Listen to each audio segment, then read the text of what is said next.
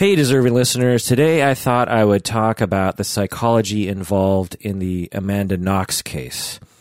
Amanda Knox. Hopefully you've heard of her. If you haven't, you're going to learn a lot about her. When this case was active in the media, I wasn't really paying attention to the news back then in the late zeros. So I barely knew anything about it until I looked into it this week.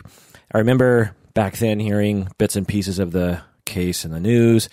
I remember hearing there was this, you know, young woman from Seattle involved in some sort of drug induced satanic sex ring orgy thing and that someone was murdered in Italy.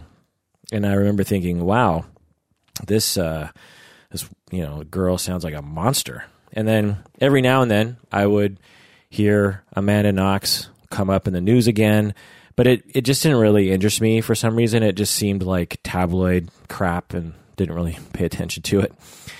And then this week I watched the new documentary on Netflix. And since I trust Netflix to give me things that are uh, of good quality, I watched it and it's uh, actually pretty good. It's not amazing you know, in terms, it's not like Making a Murderer or anything, but it's, you know, worth a watch. And it's just, uh, I think it's just like an hour and a half or something. So it's not a huge commitment. It's, but it, it really explains the whole story in a concise manner, in a compelling manner. They have a lot of great interviews and visuals and stuff. Well, that's what I'm going to talk about today. Not the documentary, but the entire Amanda Knox case. I'm going to review the facts of the case and I'm going to talk about some of the societal implications, sexism, um, sex and violence, uh, media. And then I'm going to end with a discussion regarding the research and psychology of false confessions, because there's a lot of research on false, confession, false confessions. This is the Psychology in Seattle podcast. I'm your host, Dr. Kirk Honda. I'm a therapist and a professor. I just want to do a tiny little announcement here. The other day, there was a political ad. You know, you, you know, if you've been listening to the podcast, you know that recently we started adding ads to the podcast, and I, I, uh, there's a their organization, Blog Talk Radio, that actually finds all the ads for me, and they just they just tag it onto my podcast, and I don't have any control over which ads get tagged onto the podcast. So far, it seems to be a lot of Geico ads, which seem you know innocent.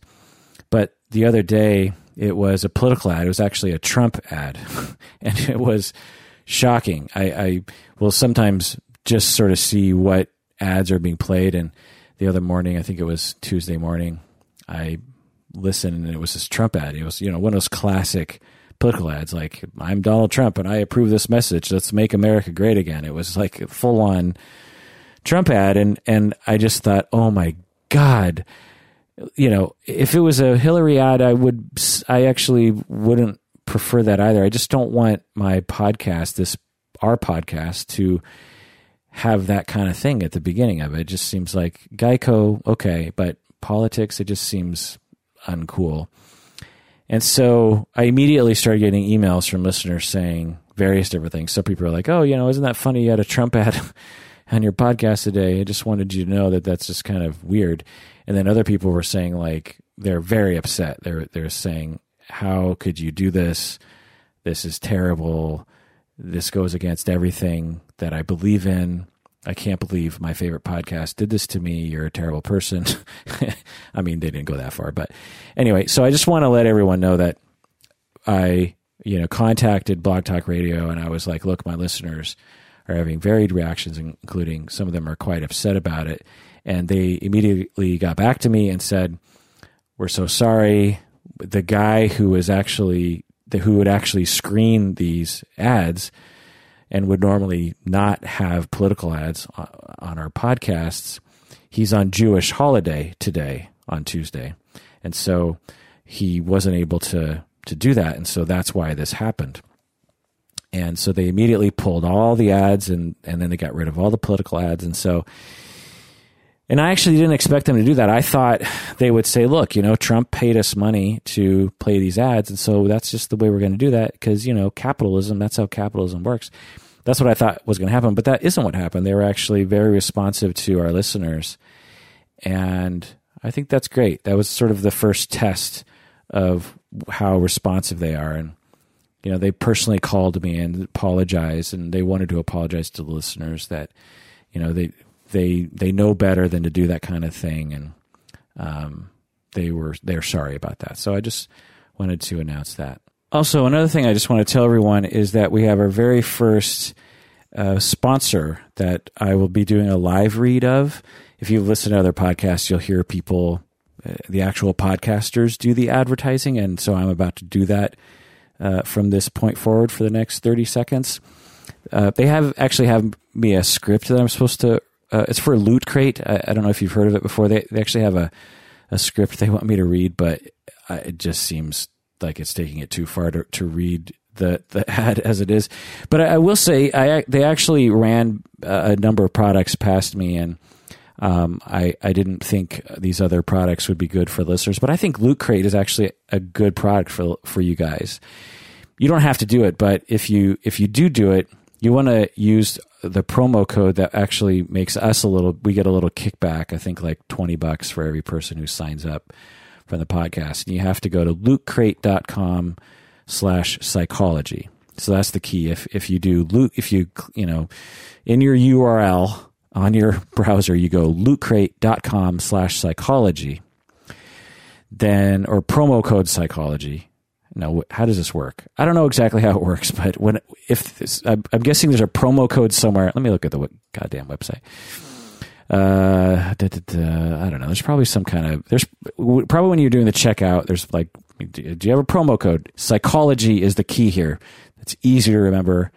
It's psychology, psychology. Okay, but Loot Crate, what is it? Well, it's it's. I think it's kind of cool, and I'm thinking about buying it myself because it looks fun.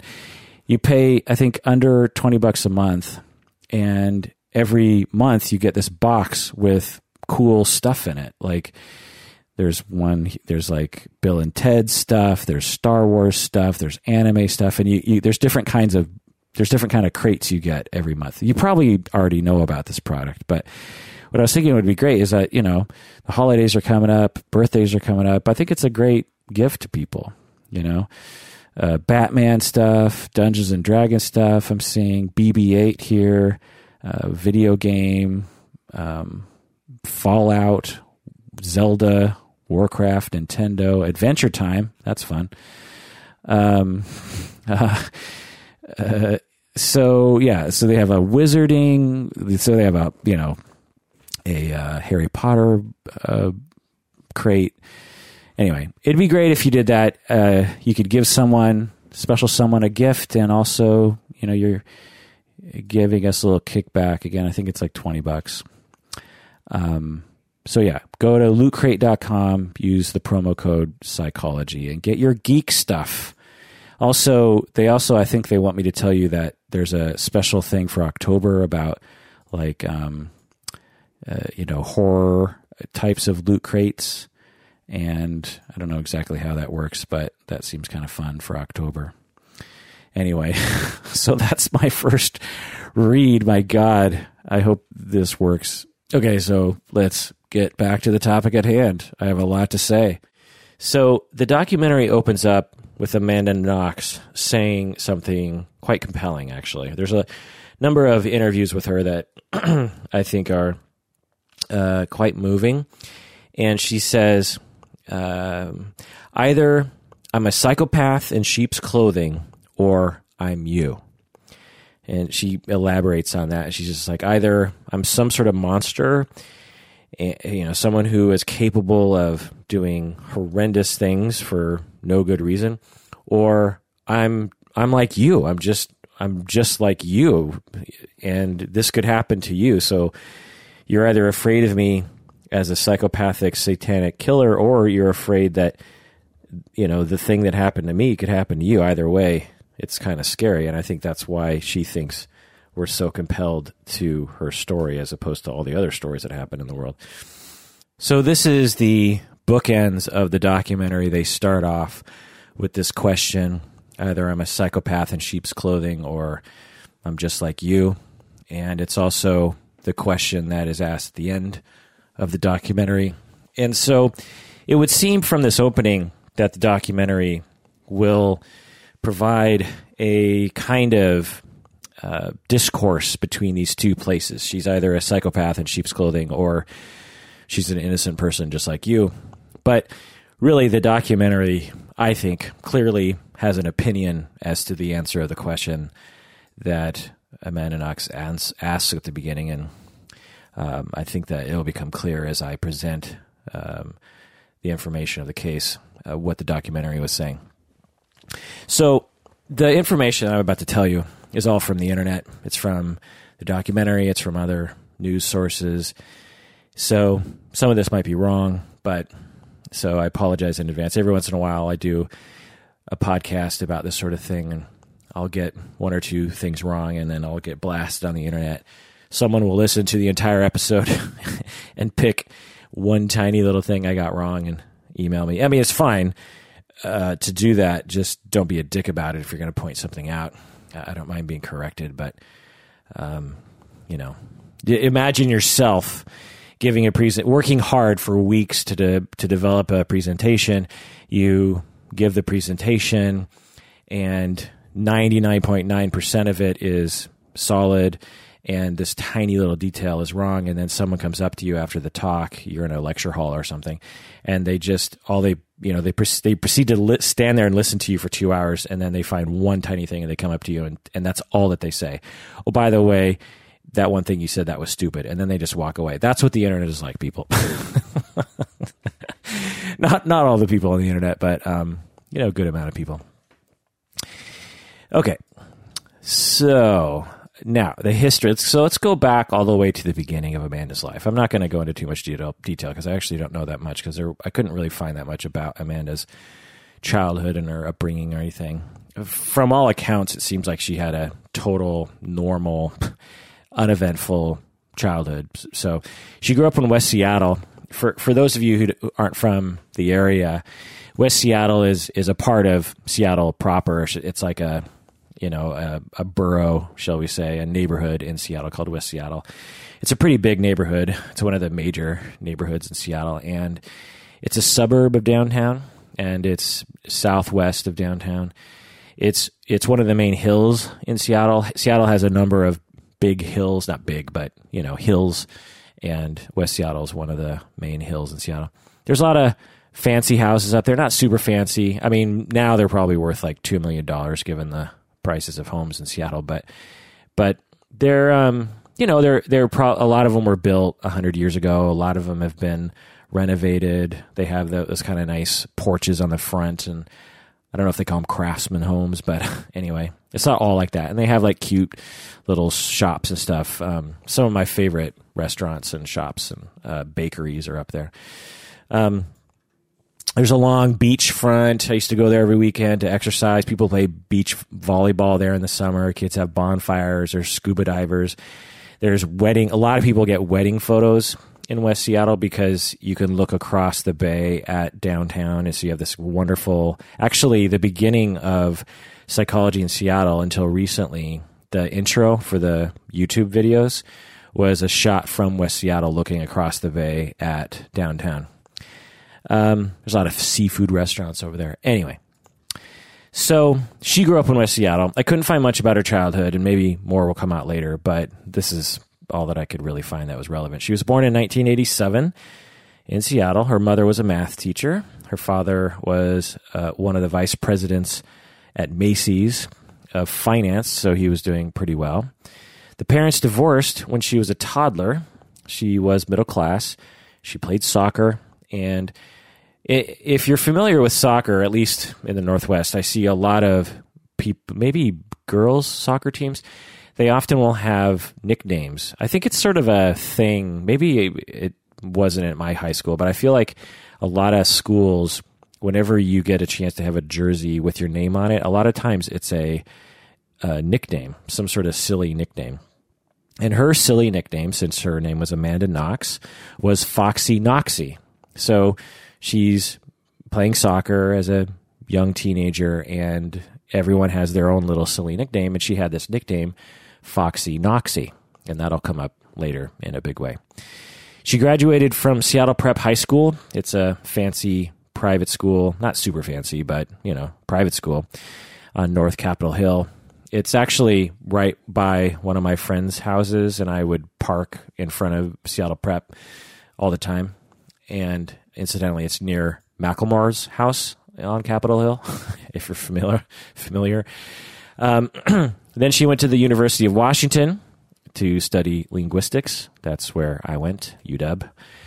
She made the dean's list, which is a pretty big deal because University of Washington is, uh, you know, pretty competitive school.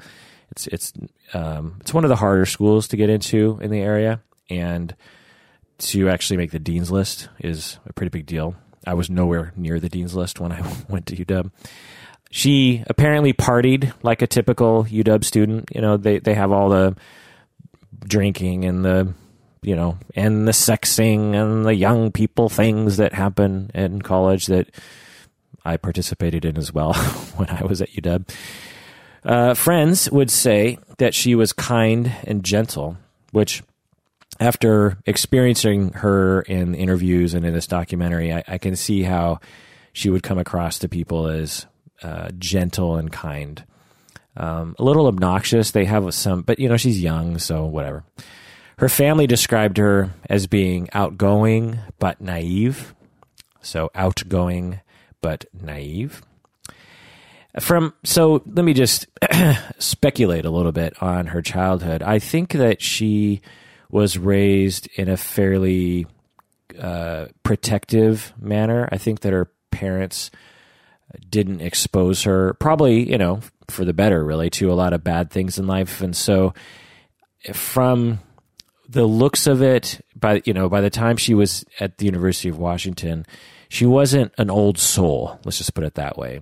I think she had a little bit of um, uh, an immaturity to her maybe it's normal uh, level of immaturity for that age, but she definitely didn't come across like she was wise or that she was very responsible or really knew who she was yet or anything like that. So, as part of her linguistic degree, about halfway through her time at the University of Washington, she decided she wanted to go to Italy to study at the University for Foreigners as an exchange student there for a year. She was planning on going there for a year. And I just love the name of that university. I'm sure it has an Italian name, but it, I think it's translated into the University for Foreigners. So it's so um, descriptive. Makes me wonder what their mascot is, you know, like just a foreigner. I don't know. Her stepfather, incidentally, didn't want her to go to Italy because he thought she was too naive to travel by herself. So again, just that naivete to comment on. In the documentary, she describes how she was basically feeling like she needed to grow up and she felt dependent on her family. She was you know, seeming, like I said, seemingly quite dependent on her family and uh, w- went to a private school and then went to UW, which is actually pretty close to West Seattle. And she, maybe she even lived at home. I don't know, but she was attracted to Italy. This trip to Italy, this big trip, as a way to grow up and become an independent person. She said in the documentary, uh, "I wanted to find myself in this new, faraway place." And this is a common thing for people to do. It's uh, not unhealthy to do it. It's a bit of a uh, it can go wrong, obviously, but um, but you know, if you feel like you can't really grow up without, um, it, it, so a lot of I, have I've run into this with clients in in my personal life before. There are people who feel like the only way they can really individuate and differentiate is if they move far away for a long period of time. They they want to just be free from the influence of their family, and you know, there's wisdom to that. There's also some folly to that, but some wisdom. Okay, so she goes to the university uh, for foreigners, and it's this small, uh, attractive little hilltop town in Italy. And Amanda uh, finds herself uh, roommates with Meredith Kercher, who was also an exchange student, but she was from London. She was also Kercher, uh, Meredith Kercher was also studying linguistics as Amanda Knox and Meredith and incidentally Amanda are both good-looking young women. attractive young women in a foreign land, you know, roommates together. And Meredith looks half Persian. I think her mom is Persian or Pakistani or uh, something along, or Indian perhaps. Some, but um, Meredith uh, has you know that kind of like myself, a, you know a halfy kind of look to her. anyway, within a short amount of time, Amanda got a job at a bar and also within a short amount of time in Italy, this is all within like the first month or something, she met Raphael Sosolito, so Solicido, Solicido, Raphael at a concert. She she met him, and they instantly fell in love. Incidentally, just fast forwarding here, they their relationship was only for five days. I mean, sometimes if you if you're familiar a little bit with the story, you know, you're just like, oh, she had this boyfriend. Well, their relationship lasted for five days because five days later was when the murder happened. So they had this this five is you know five day relationship, and it's just interesting to learn that. But anyway, so both of them, uh, Raphael and Amanda, said that they had never really been in love before. This is the first time that they'd ever been in love. And so, and you can tell from video footage of the two of them and the way that they talked that they were falling head over heels for each other you know, this very n- nice, shy, inexperienced Italian boy and this um, naive American girl from Seattle in a foreign land, and she meets this cute guy, and and they're they're just all over each other, and they said that they spent all their time together, and they would smoke pot, and they would make love, and they would they just you know five days of relationship bliss.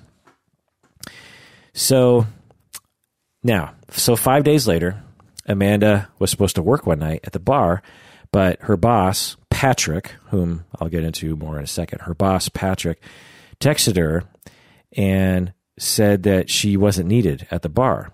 So she, so Amanda spent the night at her boyfriend's instead.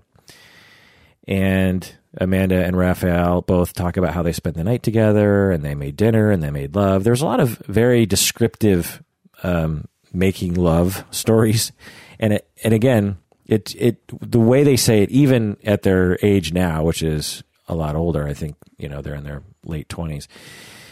They just have a kind of naivete about the way they even talk about life. You just have to kind of see them to to they seem like younger than they actually are, you know. Anyway.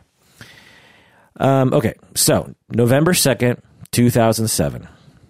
So this is the day after um, the murder.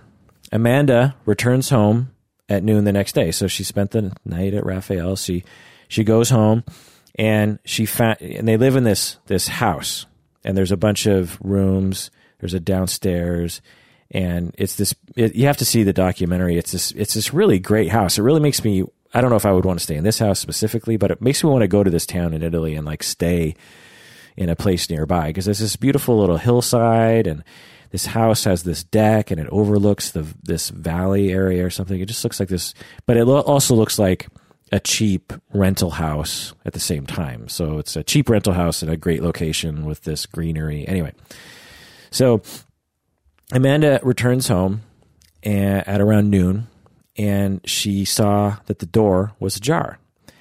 And she that didn't alarm her uh, be you know for whatever reason.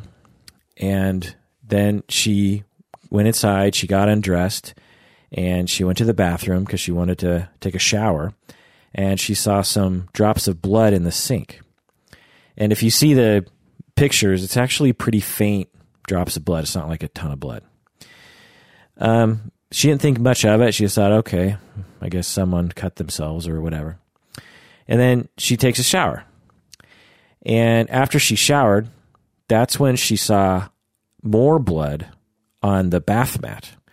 And they show a picture of it. And, you know, it's pretty noticeable red blood on a white bath mat. It looks like a footprint.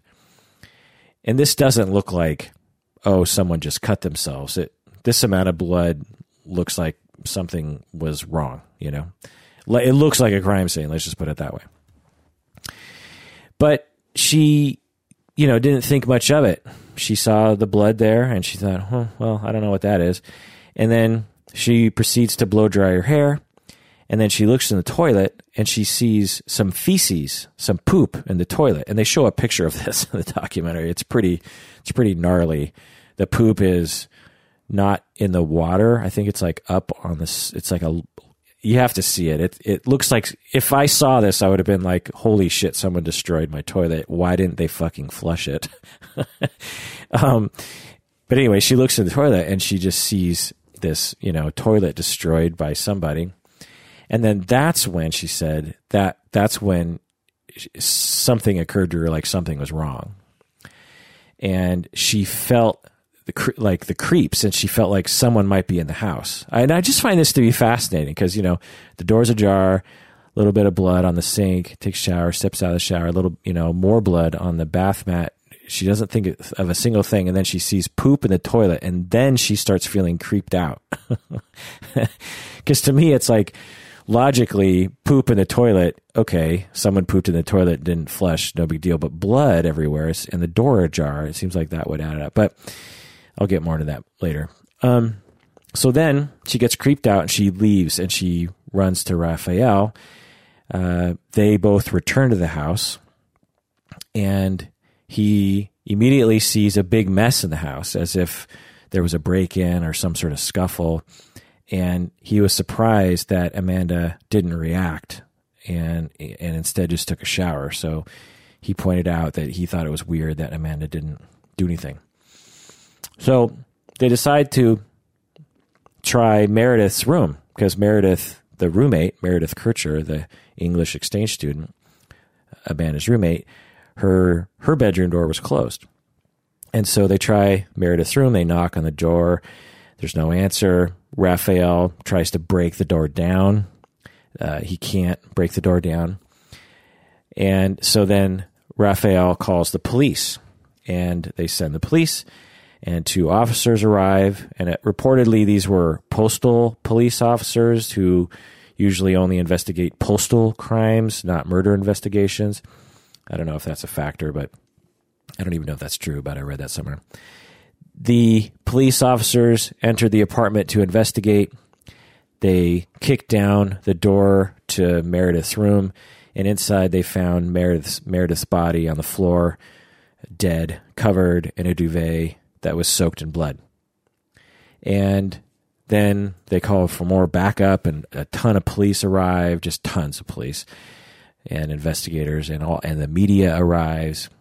And you know, as the story comes out, the public starts to question what's happening, and the prosecutors and the investigators start start asking all these questions. They start saying like, you know, why did um, Amanda leave the house without checking with Meredith. I mean, if she walks in the house, door ajar, you know, multiple places with blood on it, poop in the in the in the toilet, why doesn't she just knock on Meredith's door? Why does she just bolt? Okay, so that's you know one. So all this is like trying to point at the fact, you know, that a lot of people thought that Amanda did it because of the way that she reacted in this situation.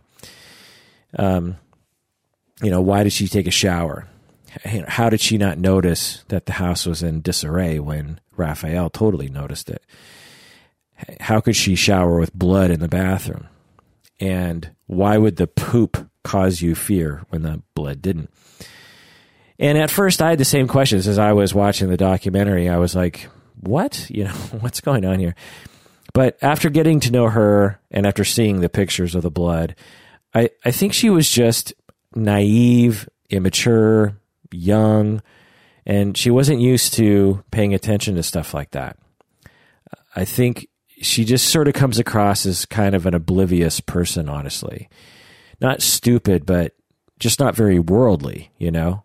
If you come from a totally protected West Seattle, you know, uh, private school world, and you see a little bit of blood in the bathroom, my guess is, is you're just going to think, well, I'm I'm sure there's a logical explanation for that, and so or or even it's not my problem. You know, when you're young, you you don't tend to look for reasons to take action. You know, you just you just see, oh, there's I notice blood. Okay, moving on in life. As you grow up and mature and you see blood, you take on the responsibility for finding out what happens.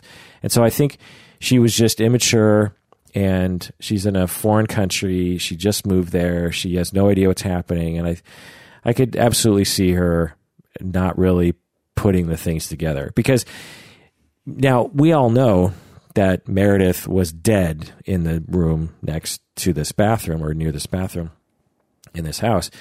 And so it all makes sense to us because we know. But just just imagine yourself, right? You live with a bunch of other people that are coming in and out of your house. Um, I mean, I don't know how many people lived in the house, but you know, you're in college. People leave the door ajar sometimes, and if it's nice out, you know, just I don't know, it's the middle of the day, no big deal. You walk in, you you see a little bit of blood in the sink, you know, a, a couple drops. Okay, no big deal there. People, you know, get cut sometimes. You see a little bit more blood on the bath mat. Okay, I mean, does your brain go to there's a there's been a bloody murder in in my house? No, of course not. You're if this happened to you, unless you have some kind of weird radar when it comes to murder, my guess is, is you just think, oh, there's someone cut themselves. And then you see more blood and you're like wow someone cut themselves pretty bad. And i'm sure someone will tell me that story someday. I don't know. Um, also you know she could have been groggy and uh, you know who knows? I, but it's definitely not the sort of slam dunk indication of of guilty of guilt to me the way that a lot of people were saying it and the way a lot of people still say it okay so the police arrive and they investigate and they find signs that Meredith, the English exchange student who was murdered, that Meredith, she was held down and she had this deep cut in her throat. You know, just there's a lot of things about this case that remind me of the O.J. Simpson case, actually. So I don't think it was as deep as the O.J. Simpson case, but it was it was very deep, and the body was covered with a duvet. So someone killed Meredith, and then they took the the blanket from the bed next to her and just put it over her. And there was lots of blood everywhere, and she was semi naked. They also reported she had little nicks in her chin from the knife, as if someone had been taunting her, you know, putting the knife up to her chin and saying, you know, don't say anything or, you know, whatever. Or maybe even torturing her. I don't know. The police immediately started to think of Amanda as a suspect because they thought that she was acting inappropriate.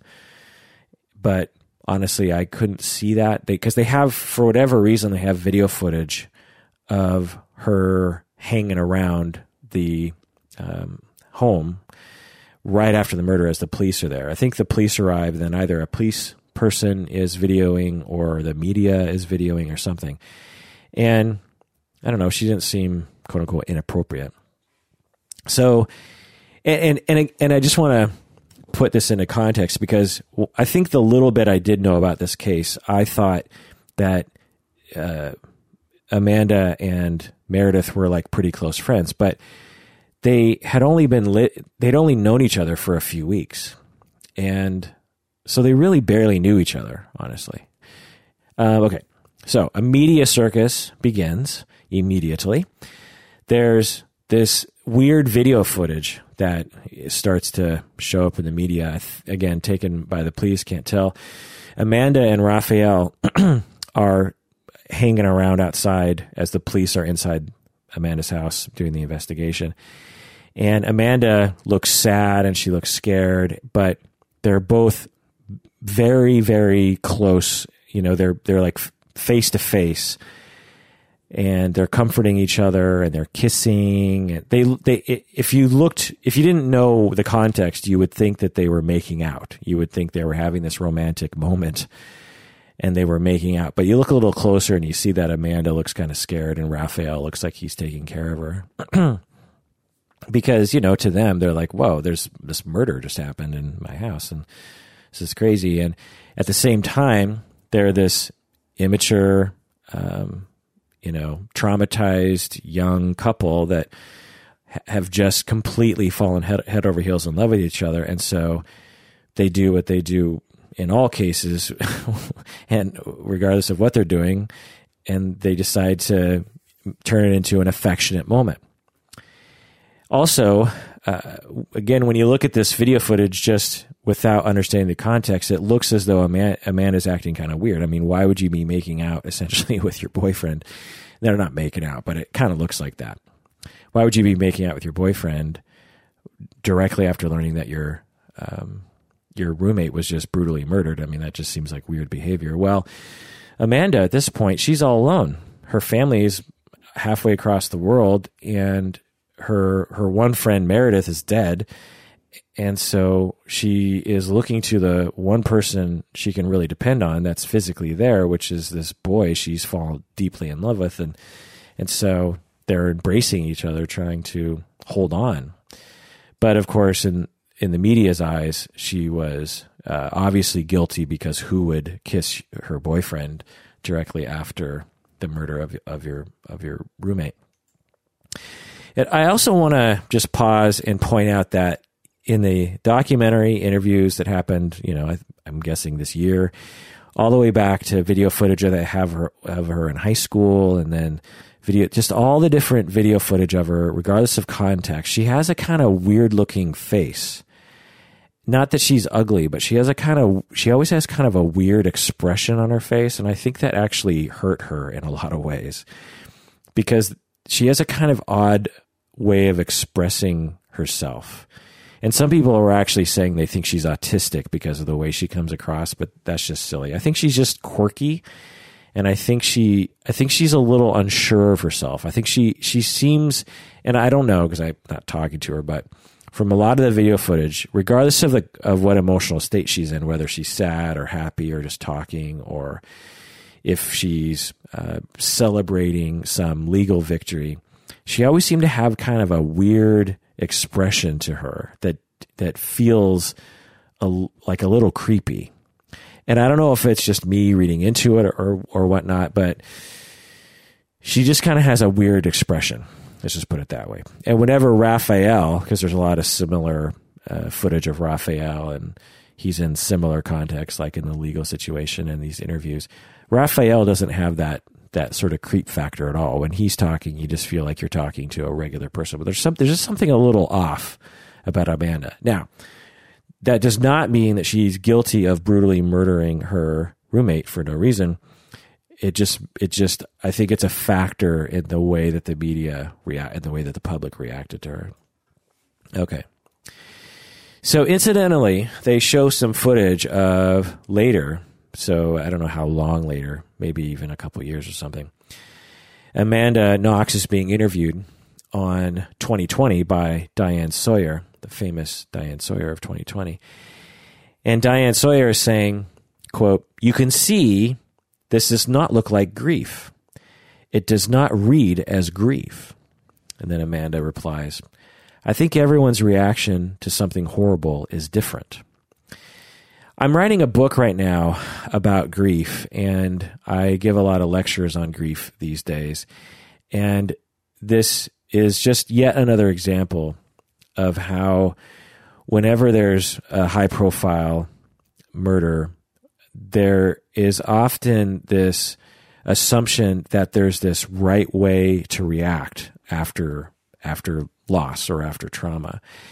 And if you don't present that right way of reaction, then it's presumed that the only reason why you didn't do the right response is because you're guilty of the murder yourself. And there's tons of examples of people being convicted basically based on that, based on the fact that people don't understand the grief reaction. They have a very narrow vision of what is quote unquote the right way to grieve or something. And if you don't do it, then it's because you're guilty of actually murdering the person or you're some kind of cold hearted person. And so uh, Amanda was guilty, or not guilty, she was a victim of that kind of ridiculousness. Okay.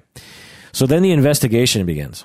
And immediately it's clear that the cops and the prosecutor and the police and the, the government are terrified of looking like fools in the media. Apparently, there was some sort of high profile uh, legal case just a few years earlier, five or so years earlier, that the police in this town in Italy were humiliated over. I think I rem- I read, read that somewhere, and so not only are are they on the heels of that horror, you know, humiliating uh, situation, but there's just for whatever reason just tons of media attention on this situation, and so they're terrified of looking like fools. But you know, these are small town uh, prosecutors and stuff. They don't have the you know the big city uh, resources. Okay, and uh, this is a major element in all that is about to happen to the story. If the if there wasn't the media attention, my guess is his story would have gone a very different way. Or if um, there wasn't so much pressure from the community to find someone right away, the, this whole story, my guess, would be completely different. But there was a lot of pressure, and the police, uh, even during a press conference publicly, the police chief talked about how there was a ton of pressure from the media putting um, was being put on them to solve the case right away.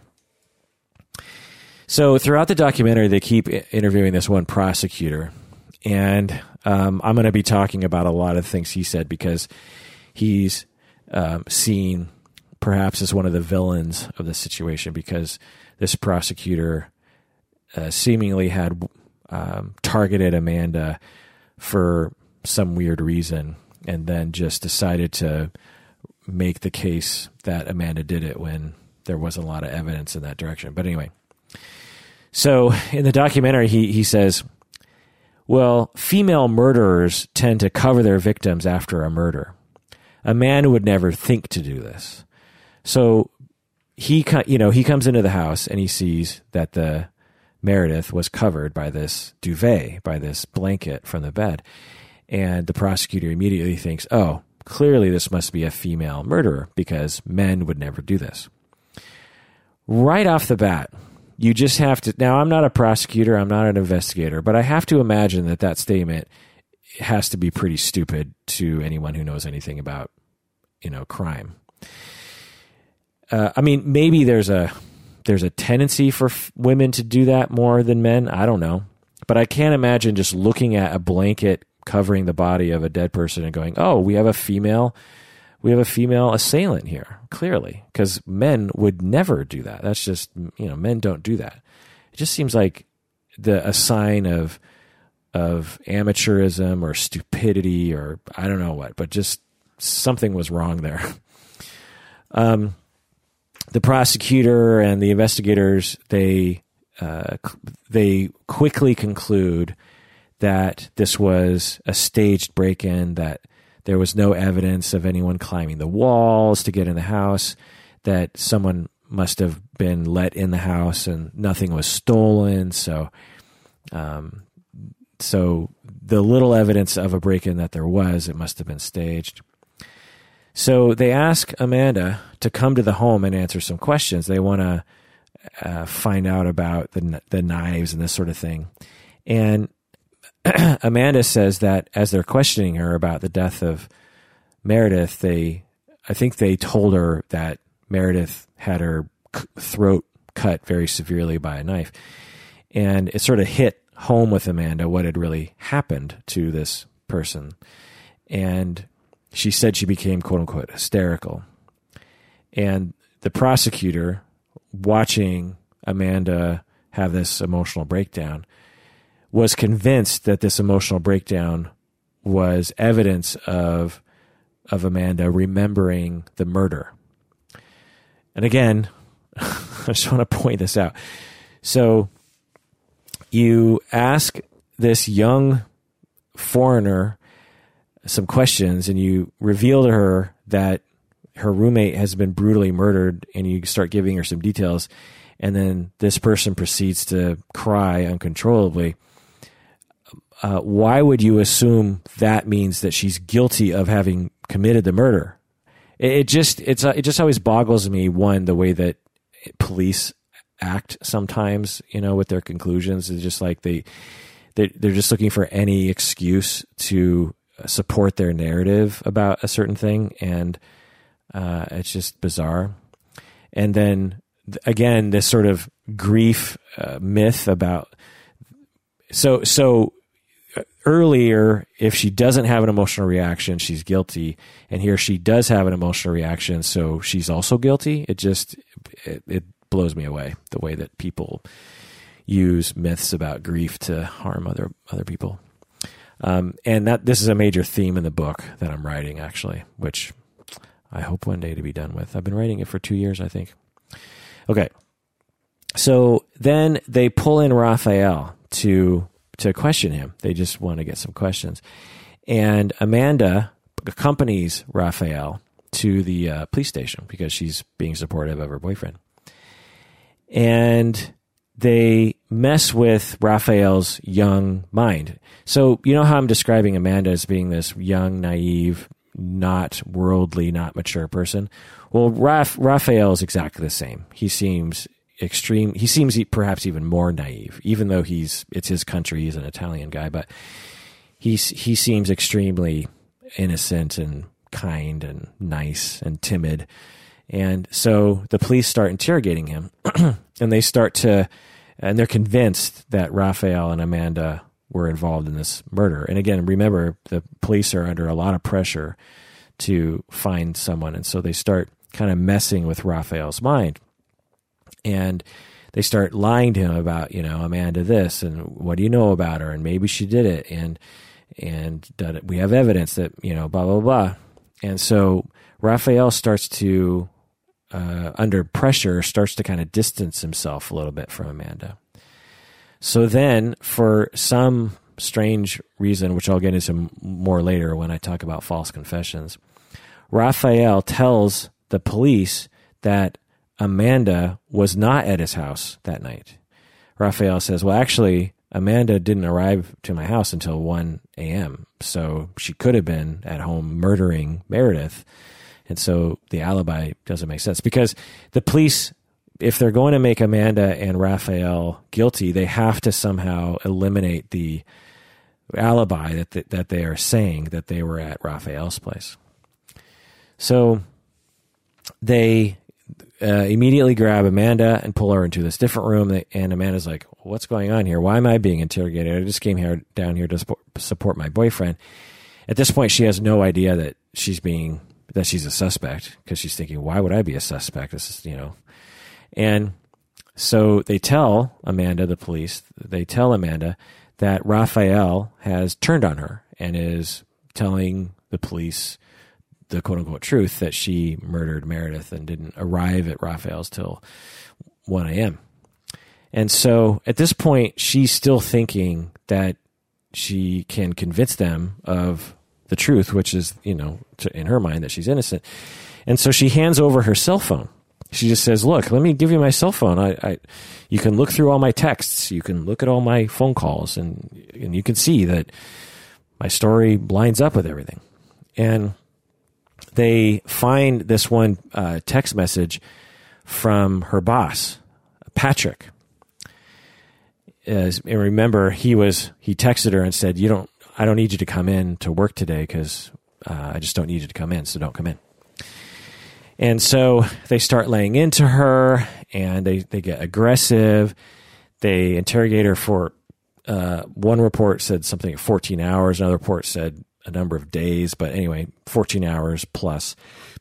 They start hitting her in the back of the head and saying, you know, tell us the truth. You know, you got to remember what happened and we don't believe your story.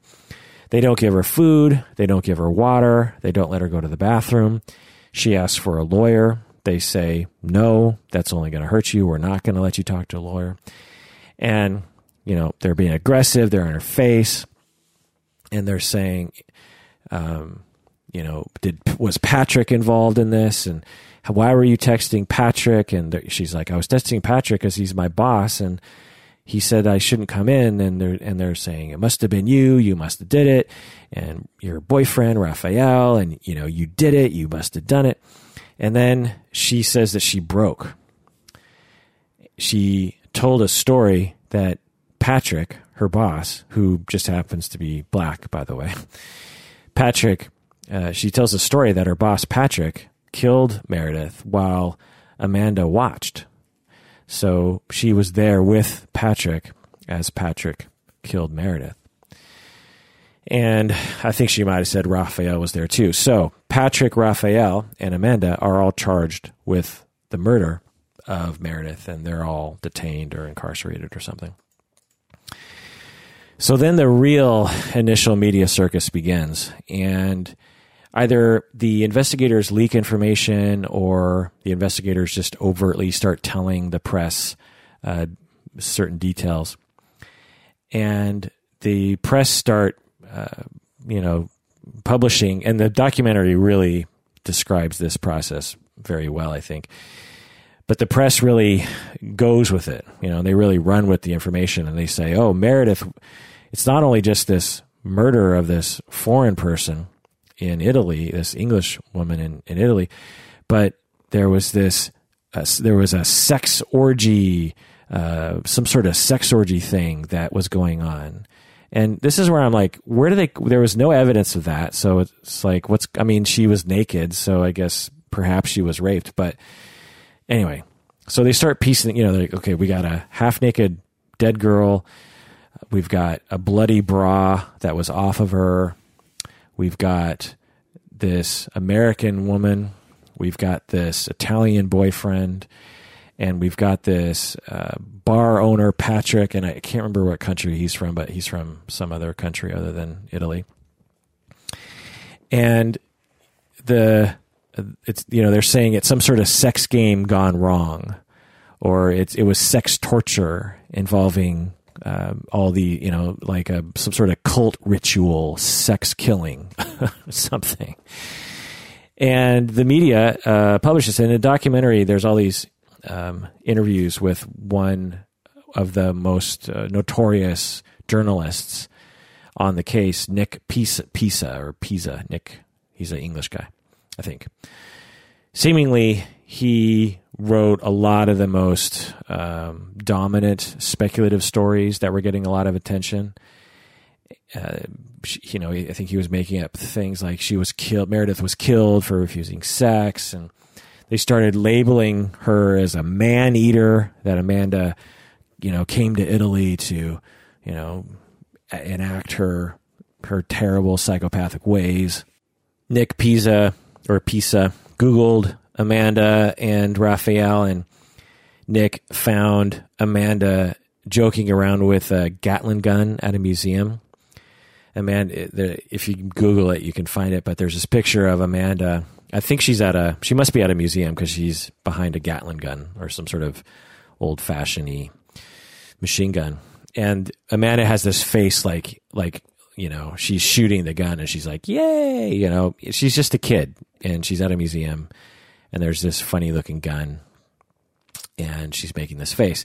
But they published this as like, oh my God, look at this crazy, you know, American girl with who takes glee in killing people and look at her face as she's shooting this Gatling gun. And I mean, it's just, I mean, one, when I watch this documentary, I'm like, my God, uh, has journalism just hit an all time low? Who are these people? And then the second thought I had is, who are these people who read this shit? I mean, give me a break, people. Like, uh, she's anyway. So then they they also find a picture, Raphael, him. I think some sort of costume party. He's dressed up as a mummy, and he just happens to have a knife in his hand. So, of course, they publish that as you know in the media. Like, look at this killer in this mummy costume, and And Nick, the journalist, he says he just loved these pictures. He's like, oh my God, I can't believe I found these. Okay.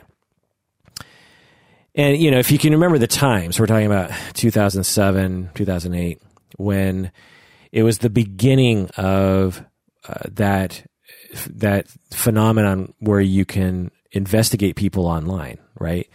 Where um, and there's a lot. There's been a lot of famous, high profile cases like this where someone will uh, like who, there was that one mother whose children died or something, and then just soon after the death of her kids, uh, there were pictures of her on Facebook or something partying with her friends or something and dancing around and da da da. And so this is right at the beginning of all that when people started Googling people and p- finding incriminating pictures. And so uh, they were victims of that. Uh, this Nick journalist guy, he's talking about how he was getting a lot of front pages, quote unquote, in different publications because he was he actually flew to this town in Italy and was there and writing about all this. And he also went to MySpace, this journalist, and you know because this is back when people used MySpace, and I think it was MySpace. And Amanda Knox's profile name is Foxy Knoxy. Remember that name from her days of being a teenage soccer player? And Nick was just he just said, "I can't believe this. Her her MySpace name is Foxy Knoxy. This is perfect." And so he published it, and you know, Foxy Knoxy in in murderous sex orgy thing, and the name Foxy Knoxy stuck, and around the world in the different publications, they're referring to her as Foxy Knoxy, which I just find to be just just really gross. There's so much there's so many gross things about the media and about the prosecution in this story. It's just really gross. I mean, I understand if you're like some kind of like sixth grader and you're some immature boob of some kind, but you're in a you're a grown man, you're a grown person. You should have professionalism, or you should at least have some integrity, or at least some worry about how this is coming across. It, it just boggles me the way that some people operate in their professional lives. But anyway, uh, okay, so Patrick, remember him, the boss uh, of of Amanda's, the the bar owner.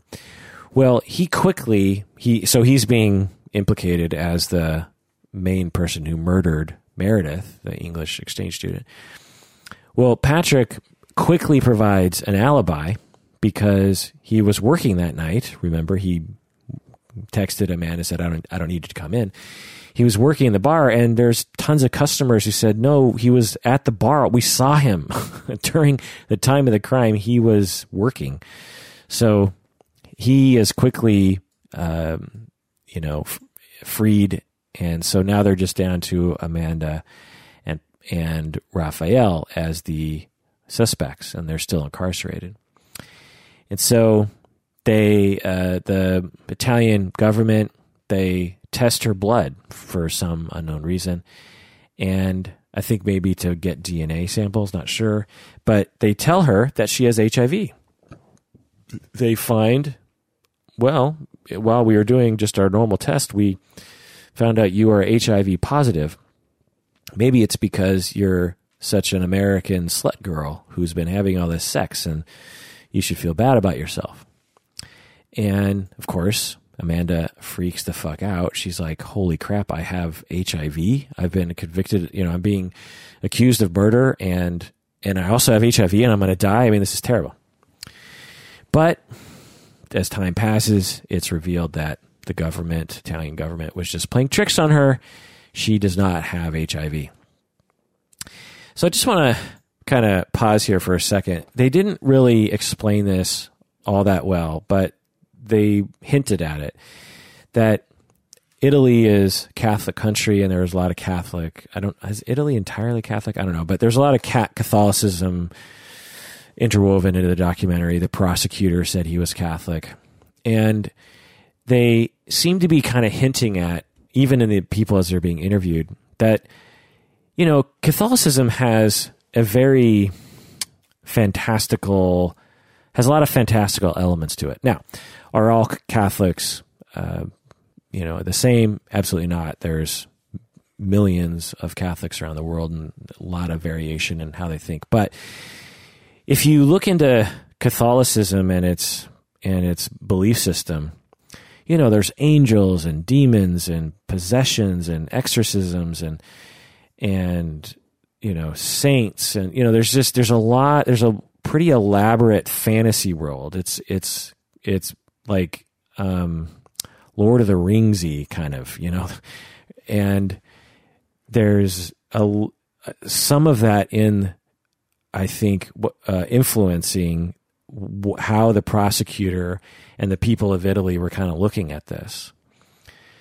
There, uh, because Amanda was seen as this nymphomaniac from America, there was a I, there's a there seemed to be an, a sort of theme of she must be possessed by the devil because who else has sex with a bunch of people?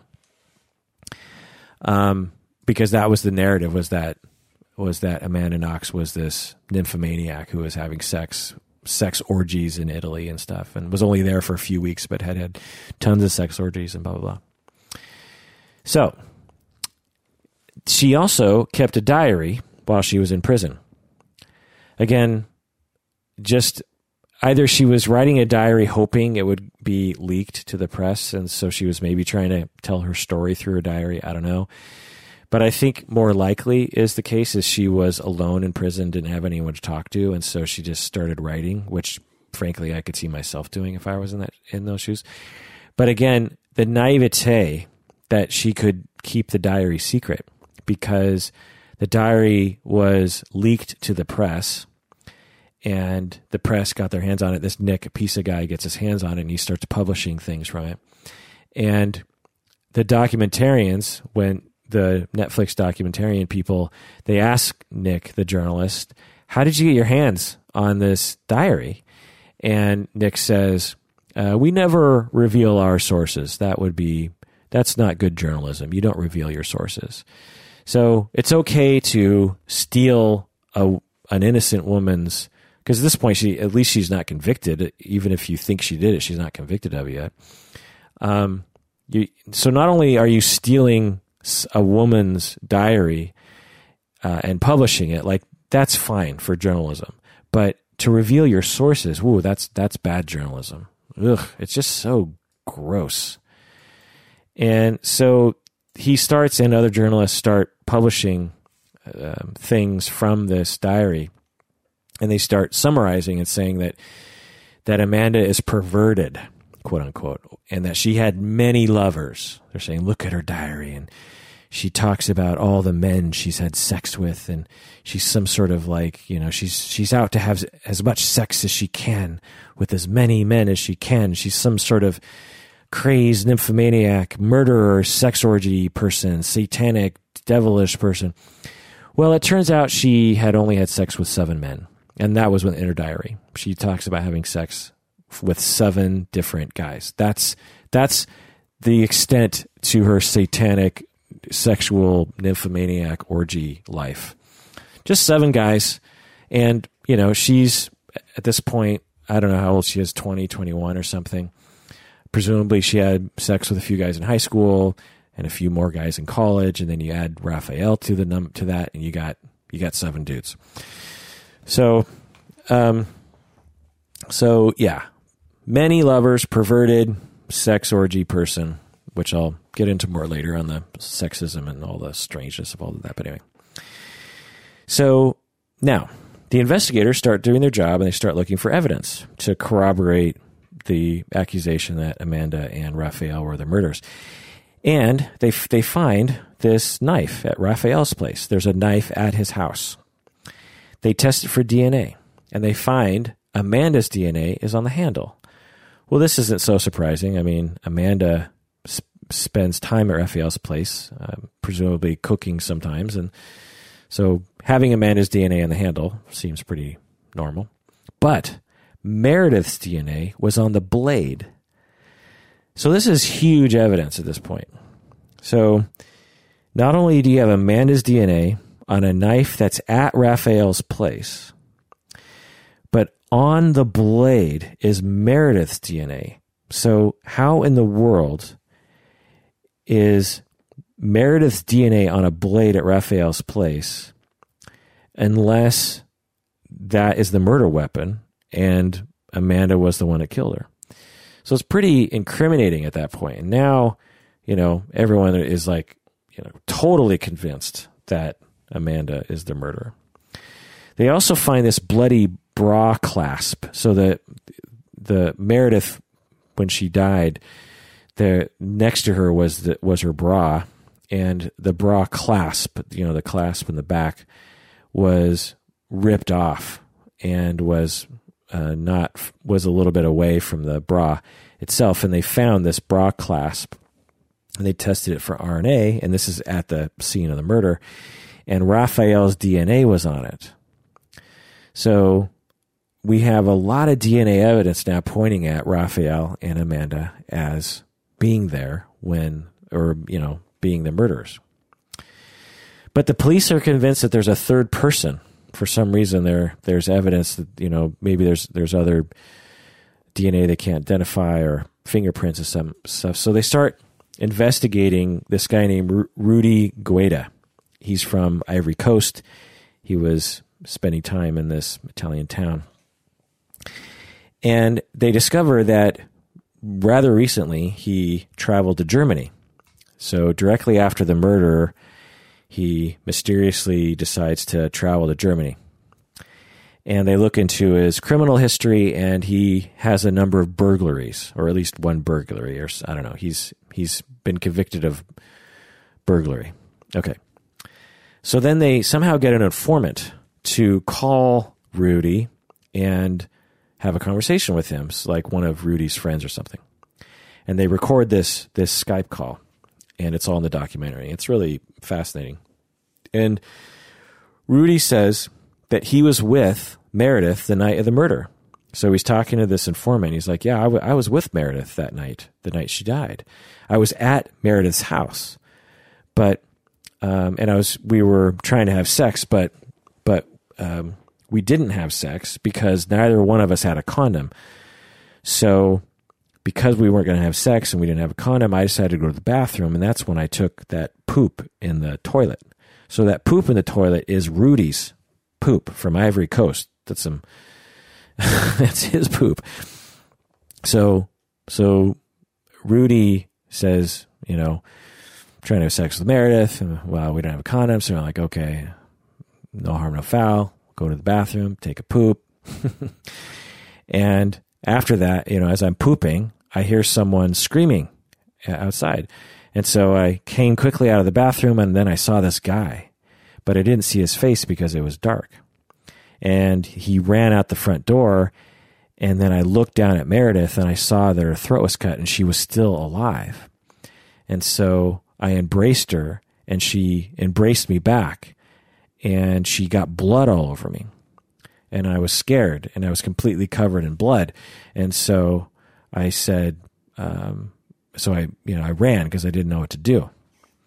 And then as he's talking to the, to the informant, he says, he, he says today, you know, as he's talking, you know, from Germany, he's like, I'm really scared about this and I'm going to kill myself, he says. I'm going to kill myself, he says. It's just so interesting. Like, similar to the OJ case. Remember OJ in the white Bronco driving away from the scene uh, in the car chase and how he had a gun to his head and how he's going how he wrote that, um, that suicide letter when the police were converging upon him after he killed those two people, including his ex-wife. Uh, it it's it makes sense, but it's it's just interesting how when people feel the grip of the law coming after them, that they will often turn to suicide as a way out of it. You know. Anyway, so he also says Rudy in this recorded Skype call with the informant, he says Amanda had nothing to do with this. She wasn't even there. So Rudy is he's been watching the news and he's like, "Oh my god, they're accusing Amanda and Raphael of this murder." And on this phone call that he doesn't know is being recorded, he's like, "And by the way, Amanda wasn't even there. I don't even know why they're they're like, you know, pursuing her." So then he's arrested in Germany on an international arrest thing and he's brought to Italy. And his lawyer decides to quote unquote fast track the trial. So he decides to just sort of get it over and done with, probably because everyone, uh, he's worried. Prob- uh, my guess is that he's worried that soon the ridiculousness of the case on Amanda and Raphael will, uh, you know, be revealed at some point. So he's like, I better bring Rudy to trial fast because you know, while everyone is still convinced that Amanda and Raphael are the real killers and that maybe Rudy was just kind of there. Um, also, the evidence against Rudy was pretty strong, and so because because so they test the crime scene and they find evidence of of Rudy's fingerprints and DNA all over the place. Uh, so in the room of the murder, there's there's you have Meredith's DNA everywhere, and you have and you have Rudy from the Ivory Coast. You have his DNA everywhere, and then you have this small little bra clasp with a little bit of Raphael's uh, DNA, and you don't have any DNA from Amanda in that room. Okay. So they go to trial, and even though Rudy originally on this on this recorded Skype call said that Amanda wasn't there, I don't know why the police are pursuing her. He now says in court that he saw a silhouette of Amanda leaving the house uh, right after the murder. And I just love this because it's just the perfect defense, and, and it it didn't work in the end, but it was it, it was a good call to kind of go with this because everyone was totally convinced that Amanda was some kind of crazed, you know, psychopath, and so to for Rudy to be like, "Look, I was just in the bathroom taking a poop, and when I came out, then this monster Amanda was there." You know, it was it was a good try, but it didn't work, and Rudy from Ivory Coast was found guilty and he gets 16 years in, in prison for his quote unquote part in the murder. The part of this that's just so interesting is that Rudy received very little press coverage. There was no talk about Rudy's nymphomania or how many sex partners Rudy had or what kind of deviant satanic thing Rudy was involved in. I mean, Rudy was convicted. He was clearly there. He admitted he was there. He never said he wasn't there. I mean, even in court, he said, Yes, I was there. I saw this whole thing happen. His DNA was everywhere, and yet nothing in the media about his sex life, nothing in the media about him being some sort of satanic person, nothing about his character, just nothing, you know? So I just want to point that out. Okay, so now Raphael and Amanda go to trial, and we're now at one and a half years after the murder. And by the way, that's one and a half years of Raphael and Amanda being in prison. And on the news, they're they're calling it the trial of the decade in Italy, similar to the OJ trial, right? And it's the trial of Foxy Knoxy. and they're calling it a drug fueled sex game gone wrong over and over and over again. A drug fueled sex game gone wrong. Or dead girl feared to be Knox's sex toy. so they're they're saying like Meredith was Foxy Knoxy's sex toy. And it's just, you know, it's again when you look at the evidence, it's like where you get coming up with this shit. Another headline Lucifer like, satanic, demonic, diabolical, a witch of deception. It's just all these, it just, again, humans are idiots. Swear to God. Okay. Then the prosecution presents their story, and the prosecutor talks in the documentary about what he thinks happens. What he thinks happened. He thinks that Raphael and Amanda and Rudy are using drugs and drinking and just being bad people at their house and at Amanda's house. And then Amanda, and then Meredith, the good girl, the good girl from England, she comes home and she looks at Amanda hanging out with this black guy from the Ivory Coast, hanging out with this Italian guy, and they're using all these drugs and they're doing sex things. And then Meredith comes home, this good little girl, and she says, Amanda, um, you're you're a you know you're being a bad girl. So this is the whole narrative here: is that Meredith somehow um, was being a good person and was saying to Amanda, "Look, you shouldn't be a satanic, um, sex crazed person." And then Amanda cannot tolerate that kind of criticism.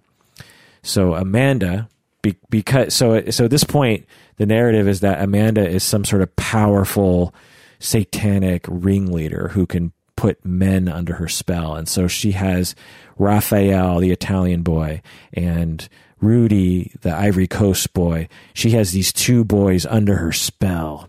And because Meredith, the English prissy girl, has insulted Amanda, then Amanda tells Rudy and Raphael to punish Meredith for this by raping her. This is this is what the prosecutor thought happened. this is not some speculation by Nick, the journalist. This is this is the prosecutor, the Italian respected prosecutor. So Amanda tells Rudy and Raphael, "You punish Meredith for insulting me and calling me a sex crazed person, and I want you to rape Meredith." And so Rudy and Raphael proceed to rape Meredith because they're under her spell. They'll do whatever they want, and they they cut, you know, they they torture her, and then Amanda gets a knife and kills her kills Meredith in cold blood. So this is this is the story. This is this is the story. And the verdict, uh, when the verdict was about to be announced, just like in the OJ trial back home in the states, there's tons of people on the streets. Everyone's on the edge of their seat you know everyone's listening to the radio watching the tv oh the verdict's coming out the verdict's coming out. And and for the most part it seems like the you know different from the oj trial where in america you have like all the black people hoping that oj is acquitted and all the white people hoping that oj is you know found guilty. In italy it seems like everyone wanted amanda to be found guilty. And she's found guilty. Raphael and amanda are found guilty of the murder and they're sentenced to 26 years for Amanda and 25 years for Raphael because, you know, Raphael was just a sex puppet for Amanda, so he gets one less year. So, a year and a half, you know, fast forward another year or so. So, this is three years after the murder, and they go to an appeal. They start the appeal process. Again, three years of being in prison by this point. They reevaluate the DNA evidence on the knife and on the bra clasp. And long story short, essentially, they when experts from the big city come in and start looking at the practices that the police were using to investigate and to you know they found that there were all sorts of contaminations to the DNA. The bra clasp could have been touched. They even have video of it being touched. You know, and so they they completely destroy all the DNA evidence. And it wasn't like the OJ trial where it's just like um, kind of dubious arguments. It the arguments against the DNA was actually pretty compelling, and so so they destroy the DNA evidence. And again, more media circus starts to you know starts to happen now. Now, the narrative in the states is that Italy botched the investigation and they there's this really awesome clip in the documentary of someone interviewing Trump, Donald Trump. And Trump is saying that the president should get involved. So the president this at this point is Barack Obama and so Trump is saying, you know, the president should get involved. And we should we should boycott Italy now because of this terrible uh, this terrible thing that they are doing. So it's just funny that you know, given today's landscape, it's like you have Trump saying that. Anyway. All right. So the decision comes down from the appeals court four years after the murder now. So the appeal took about a year. And again, the Italians are waiting outside and saying, We hope that the appeals court upholds the guilty conviction. But Raphael and Amanda are acquitted. And the Italians are angry, and there's mobs of people saying that we're, we're going to take this to the next level and we're going to make sure that Amanda uh, is convicted. And it just seems so strange that they're taking it all so personally, honestly. It it's it's interesting when these things happen how people who are totally uninvolved in the murder, you know, they're not a family member, they they're just taking this so personally. And um, I just find that fascinating. It reminds me of the Chamberlain case in Australia in the think early '80s. You know, Dingo ate my baby or Dingo killed my baby. All that you know that joke. It's from an actual case in which a dingo literally ate a baby in um, in Australia. The mother, her name was or is Linda Cham- Linda Chamberlain, and this case with Amanda Knox just reminds me a lot of that in in the way that uh, it, all of Australia was convinced that Lindy Chamberlain was was guilty because her face didn't look right. She didn't show enough grief, and I don't know. Anyway, okay. And Meredith's family, incidentally, was also angry because Meredith's family was convinced that Amanda and Raphael had done it as well. Okay, so Amanda and Raphael are released. Amanda returns to Seattle. I seem to remember news stories, local news, like Amanda Knox returns to Seattle after her four years of being in prison in Italy for being wrongly accused of murdering this innocent, you know, girl from from England. And they show footage of a documentary of the paparazzi following Amanda around in Seattle, which just looks really gross too. It's like they're they're essentially trying to provoke her into giving good footage. She's she's just keeping her head down. She's like, "Please don't bother me. Please leave me alone." And they're like, "Welcome back, welcome back, Amanda. Welcome back to Seattle, Amanda. How do you like how do you like Seattle, Amanda? Welcome back, Amanda." You know, that sort of paparazzi bullshit talk. It just if I was ever famous enough to you know, have paparazzi follow me around, I guarantee you I'd be one of those people that would punch the fucking lights out of these people. It's like, shut the fuck up. I know that's the wrong thing to do. You're not supposed to pump the, you're not supposed to punch the paparazzi. That's exactly what they want. But my God, it's, it is, uh, it is very annoying. Okay. So, uh, okay. Then there's another court decision this is six years after the murder, but now Amanda and Raphael are, you know, living their lives. And there's another court in in Italy that that reverses the reversal and finds them guilty again. And they focused on circumstantial evidence, including Amanda's behavior, you know. So then there's a fourth trial. Now, this is the Supreme Court, which is the highest court, right? This is eight years after the murder and they're acquitted.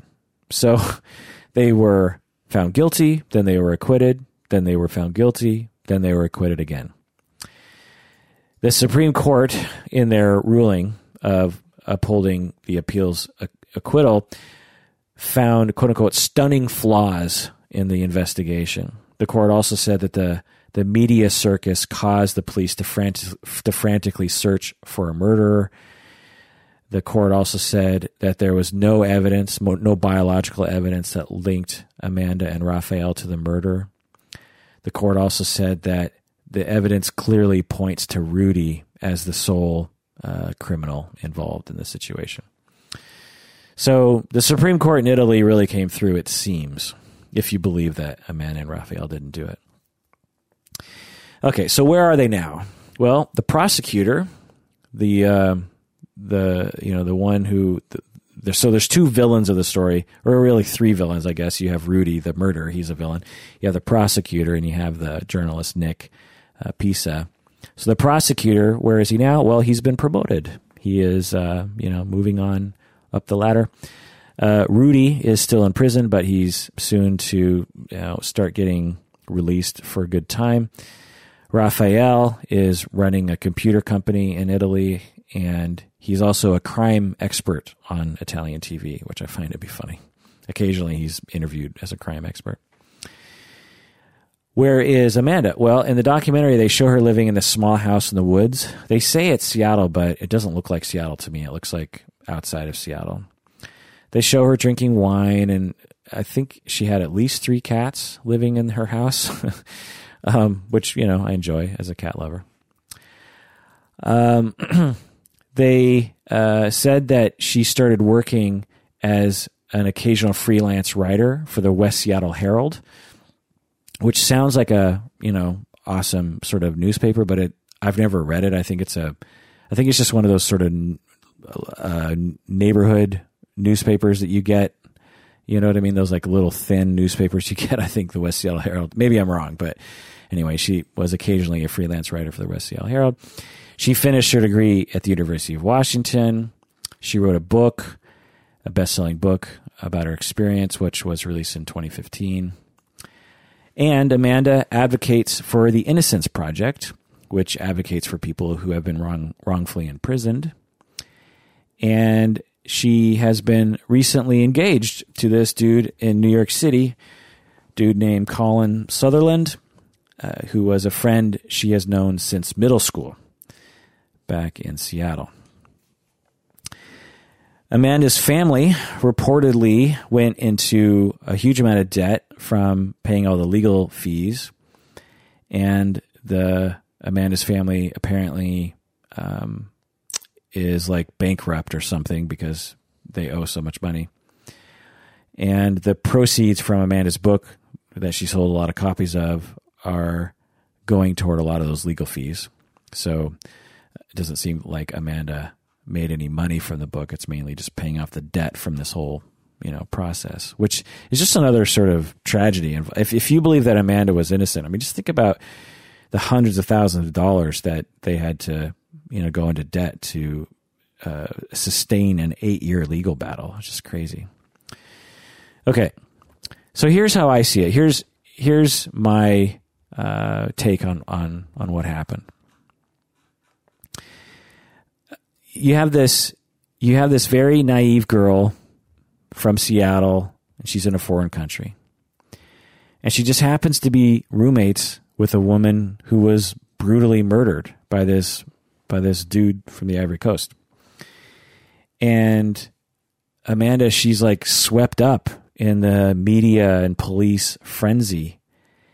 And she gets convicted and spends three years in prison. And the entire country of Italy and much of the world still thinks that she's a demented satanic sex psychopath. And her life is forever altered just because she was, she just happened to be the roommate of this person who was brutally murdered. But I think most Americans, incidentally, think she's innocent. I think most Seattleites actually think she's innocent. But but just imagine knowing that a good number of people, in, particularly in Italy, around the world, think that you're this demented satanic sex murderer and that you got away with it.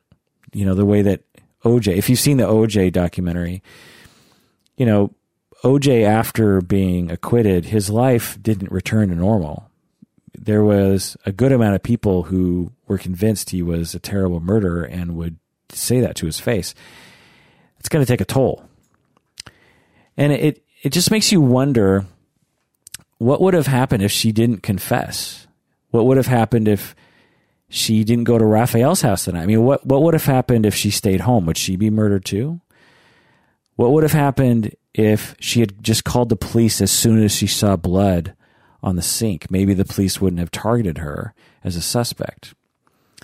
What if she never came home that day and someone else found the body and and then that other person would have been the the suspect? It's just interesting. I'm guessing she asks herself these questions or have asked. Okay.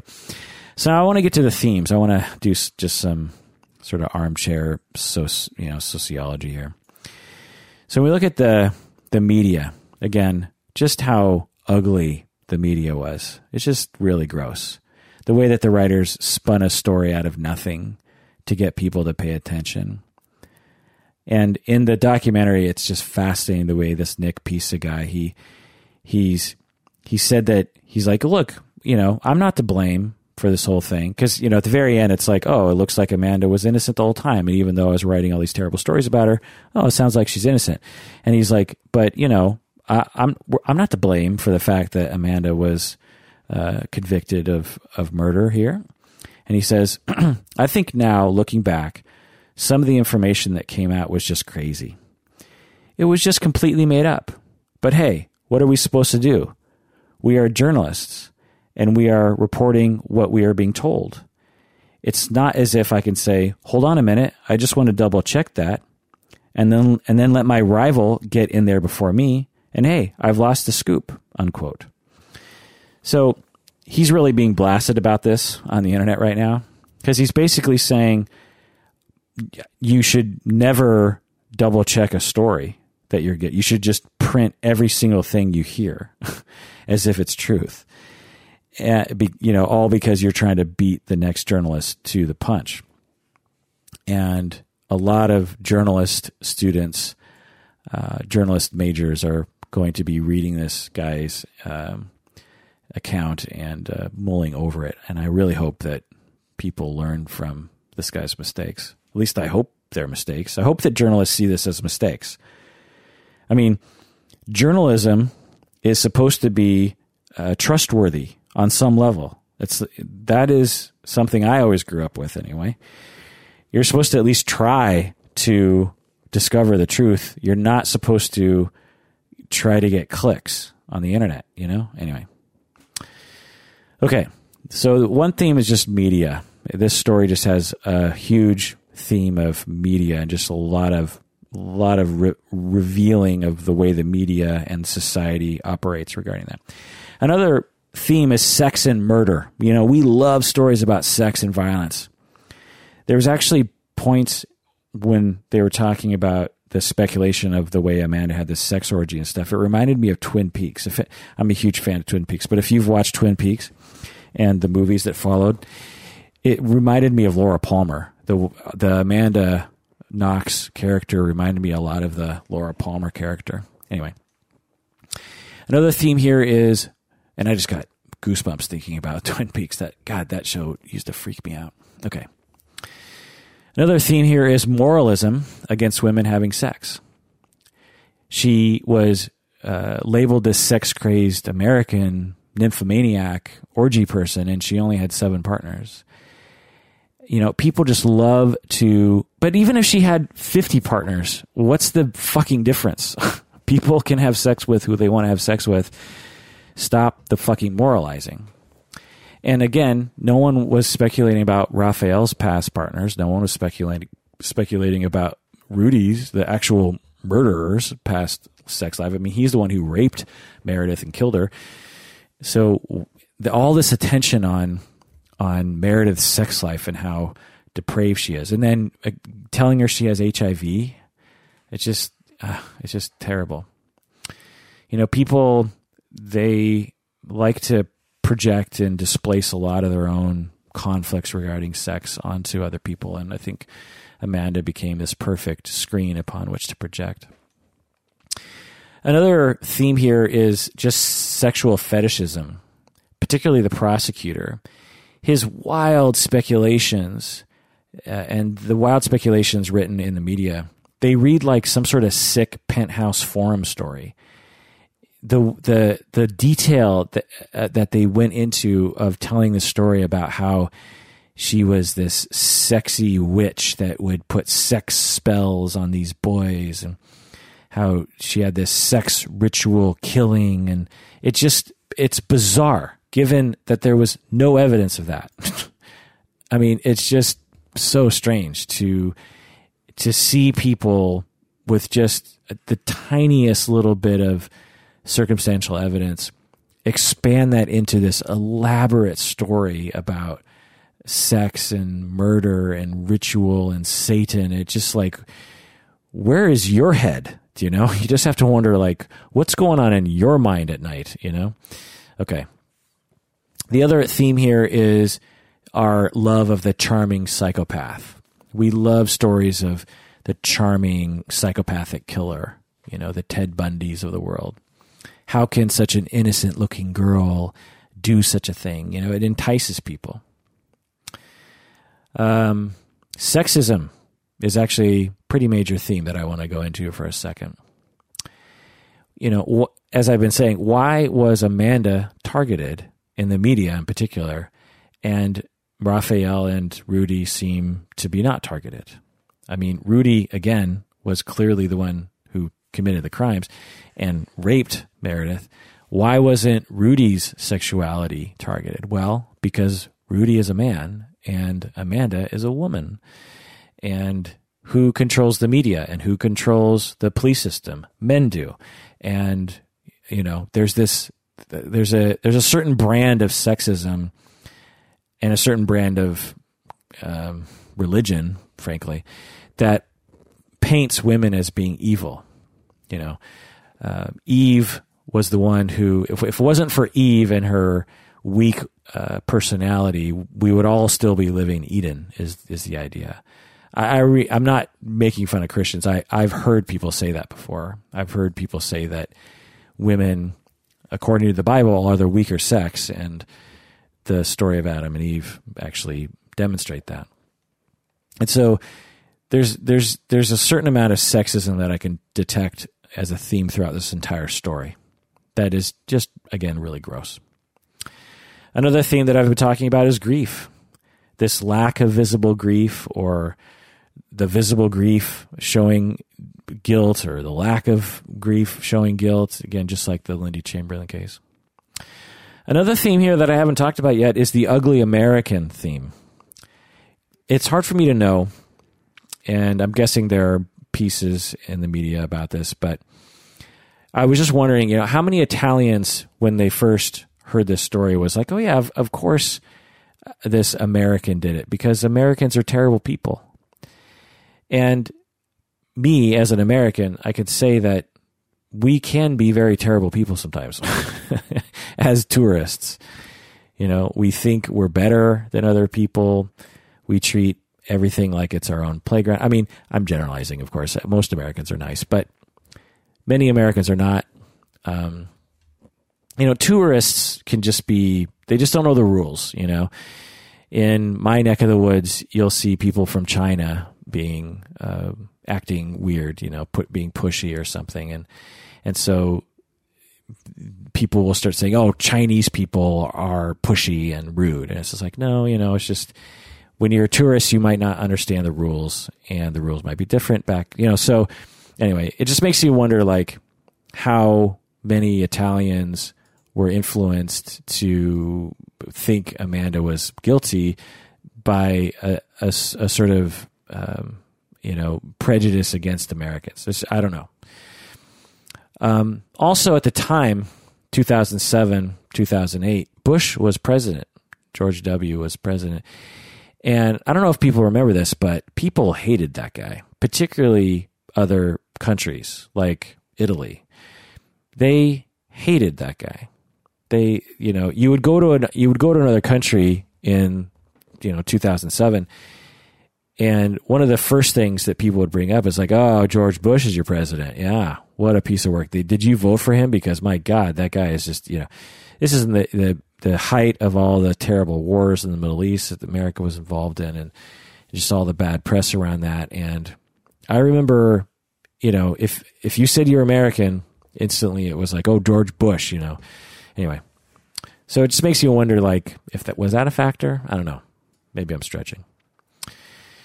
And the last theme that I was seeing in the media was American elitism against Italy.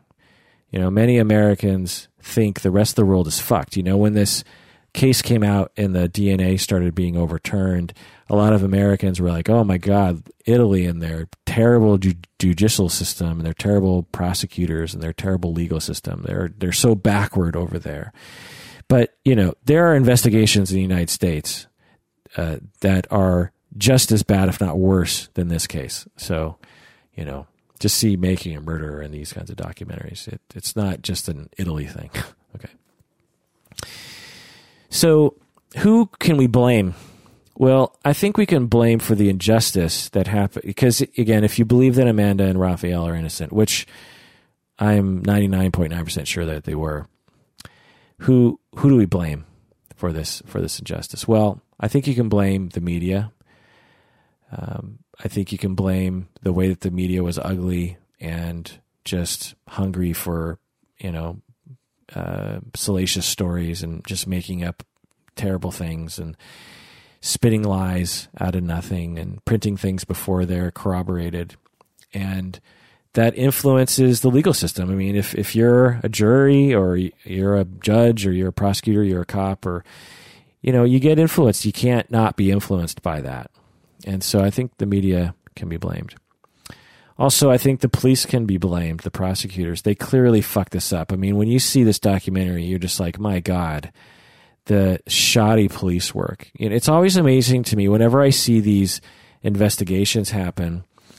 Uh, they, I always just see tons of cops just trouncing around the crime scene, and I'm just thinking, is that the way you're supposed to do it? Because to me, it would seem, and I'm I am far removed from this profession, but I would think that as soon as you have a crime scene, you rope it off, and you don't let a single person in there except for maybe one person.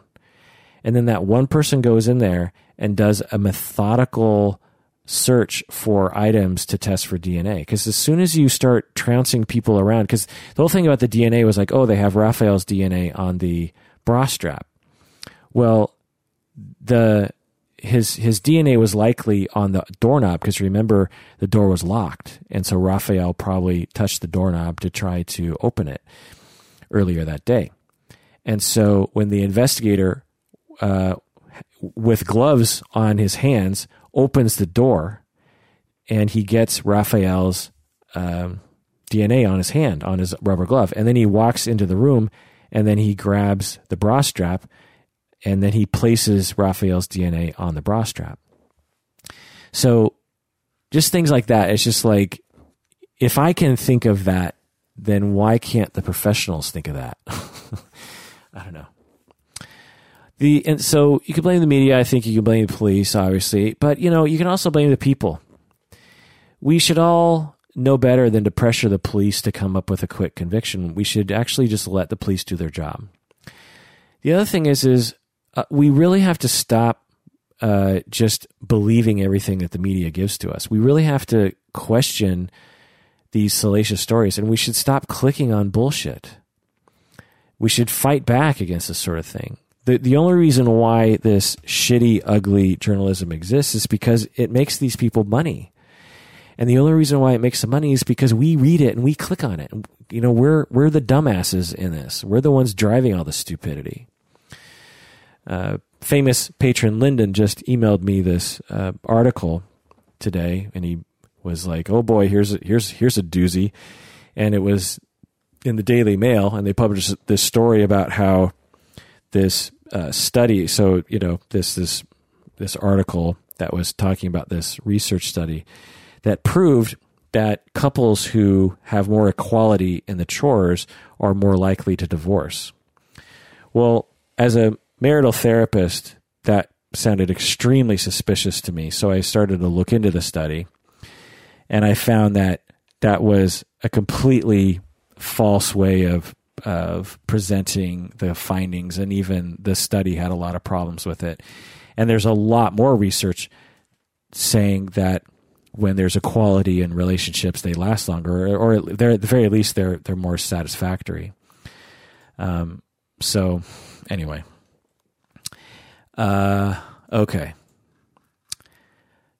And and also just to stay on this equality thing a little bit, like the writer of the article, they're like basically it seems as though the author is saying, look, uh, equality is bad. You know, we we shouldn't have it's you know it's this we should go back to our traditional values. Well, if equality is the problem, it's funny how the article never talks about well maybe men should do all the chores then you know, that's not the conclusion. It's like, well, we should go back to the way it was before when women did all the chores. It's just interesting how it's never like, oh, we should, well, if equality is the problem, then maybe men should do, do all the chores and women shouldn't. Anyway. So, so when I think about all the evidence, and again, this is all from the internet, so God knows, but here's my story. Here's my, here's my version of what I think happened the day of the, the night of the crime. I think he he pro- Rudy. I think he probably broke into the house intending to burglar the house, and he didn't know Meredith was there. And he kind of freaks out and he subdues her, and then he freaks out and he rapes her, which is kind of a weird thing. But then he panics, thinking, "Oh boy, she knows who I am," and so he kills her. And then, because he's never murdered anyone before and he didn't plan it, and he because you know, he didn't go over there thinking I'm going to murder anyone he has no idea how to cover his tracks. And so he leaves his DNA everywhere and he starts to panic even more. And he, he, he goes to the bathroom to try to clean himself and he, you know, drops the blood everywhere. And then he suddenly has this poop attack. And he actually talks about this, how he had a stomach ache from eating some kebab earlier that day. And so he had a poop attack. And so so even though he had already raped and murdered this poor woman, he has this poop attack, which you know can happen under stress too. You can have poop attacks under under stress. So he goes to the bathroom, and because he's panicking, he forgets to flush. And then he flees the country soon after that. He goes to Germany. But he feels scared and, he feels really guilty for what had happened. So he he has to tell someone. And so when this informant, this friend of his, calls him on Skype, he he tells him basically the entire story except for the fact that you know he killed Meredith. So when you just look at you know Occam's razor perspective here, his DNA was everywhere. His fingerprints were everywhere. He admitted he was there that night. And his first version of the story, he said no one else was there except for this this mysterious other man, which is you know a very convenient thing. Um, and you know you can imagine if you had killed someone and you knew that there was a ton of evidence implicating you, that a very convenient story is oh, I yes I had sex with her, blah, blah, blah. I stepped out of the room for five seconds and boom, someone at that moment broke into the house, murdered her, and ran away. And when I came out, it had already happened. You know, it's a very lame story to tell. so, Occam's razor, Rudy did it by himself in this in a typical way that this sort of thing happens. So, another possibility that I think perhaps happened, a sort of close second, is that he just got drunk and raped her and then he killed her in a panic, and then he tried to stage a burglary, and then he took a poop, and then he ran in. ran. The whole poop thing is just this bizarre kind of element. But anyway, so, but when the police arrive the, the next day, they, you know, feeling all the pressure to immediately find someone to, to uh, implicate, they target the only suspects that they have available to them at the time. They only have two suspects. They have Amanda and Raphael. They have no one else that could, or possible. They don't know about Rudy yet, and so they're just so they get him into the the police headquarters and they start interrogating them in their aggressive way that they know how to get people to confess. And Amanda and Raphael are kind of naive, weak-willed people, and they easily roll over. Um, well, not easily, but you know, after 14 hours of interrogation, they start telling stories and they confess. Then they, because of shoddy police work involving DNA collection, they find actual DNA to back up these confe- these confessions. So they announce to the public, "Look, we have the killers. We've we've done our job. We've we're awesome police officers. Look at us." And everyone congratulates them, and the public feels safe again. But then when Rudy shows up and his evidence showed up, the the police they're already committed to convicting Amanda and Raphael. They have their confessions. They've come out publicly about this. They have the DNA evidence. But then they have this Rudy evidence coming up. And Rudy is saying Amanda and Raphael weren't even there. And so so now the police are like, oh, maybe it's not Amanda and Raphael. Maybe it's this Rudy guy. Because it clearly looks like it's this Rudy guy. So instead of saying, okay, we're going to scrap the Raphael Amanda hypothesis, let's go with this Rudy hypothesis because it clearly sounds like this is the better hypothesis. Instead of just scrapping your previous, um, you know, statements, you because they don't want to look foolish, they just sort of incorporate Rudy into the story. You know, they just add a third person into this satanic sex orgy even though Amanda didn't even really know who Rudy was. I, he, she had seen him a couple times in the neighborhood, but she didn't even know who he was. And then they say, well, how do we how do we get three people who don't really know each other that well? Um, you know, how do we get this couple, this couple that just fell in love, uh, involved with this random guy from Ivory Coast? You know, well, how do we get the three of these people involved in this murder? I mean, just to make any sense. Well, how about we make up a story about a bizarre satanic sex orgy thing to explain why all these people would do this sort of thing? So that's that's how that's what I think happened. Okay, so let's go into the false confessions. The research on false confessions. To most people and to me before I learned about this sort of stuff years ago, it's bizarre to think about that someone would admit to committing a murder when they hadn't done it. You know, if if someone accused you of murdering of committing a murder you hadn't committed you would imagine that you would just keep telling the truth. You would just say, no, I didn't do it. And no matter how many times you ask me, and no matter how many different ways you ask me, and no matter how loud you yell at me, I, am still going to tell you the truth, which is I didn't kill that person. I don't know what I don't know what to tell you. So it's if unless you've been in that position or unless you know about the research, it's hard to imagine why someone would falsely admit to killing someone they hadn't, especially when when you confess, it's so horrible for you. It just means so many bad things are going to happen to you. It's like, why would you confess? It just seems so stupid, right? Okay. Well, let me talk about the history a little bit of the false confession research. Well, we have to go back to 1908 when Harvard psychology professor Munsterberg, Professor Munsterberg from Harvard, Harvard in 1908, he wrote uh, in his book On the Witness Stand about untrue confessions.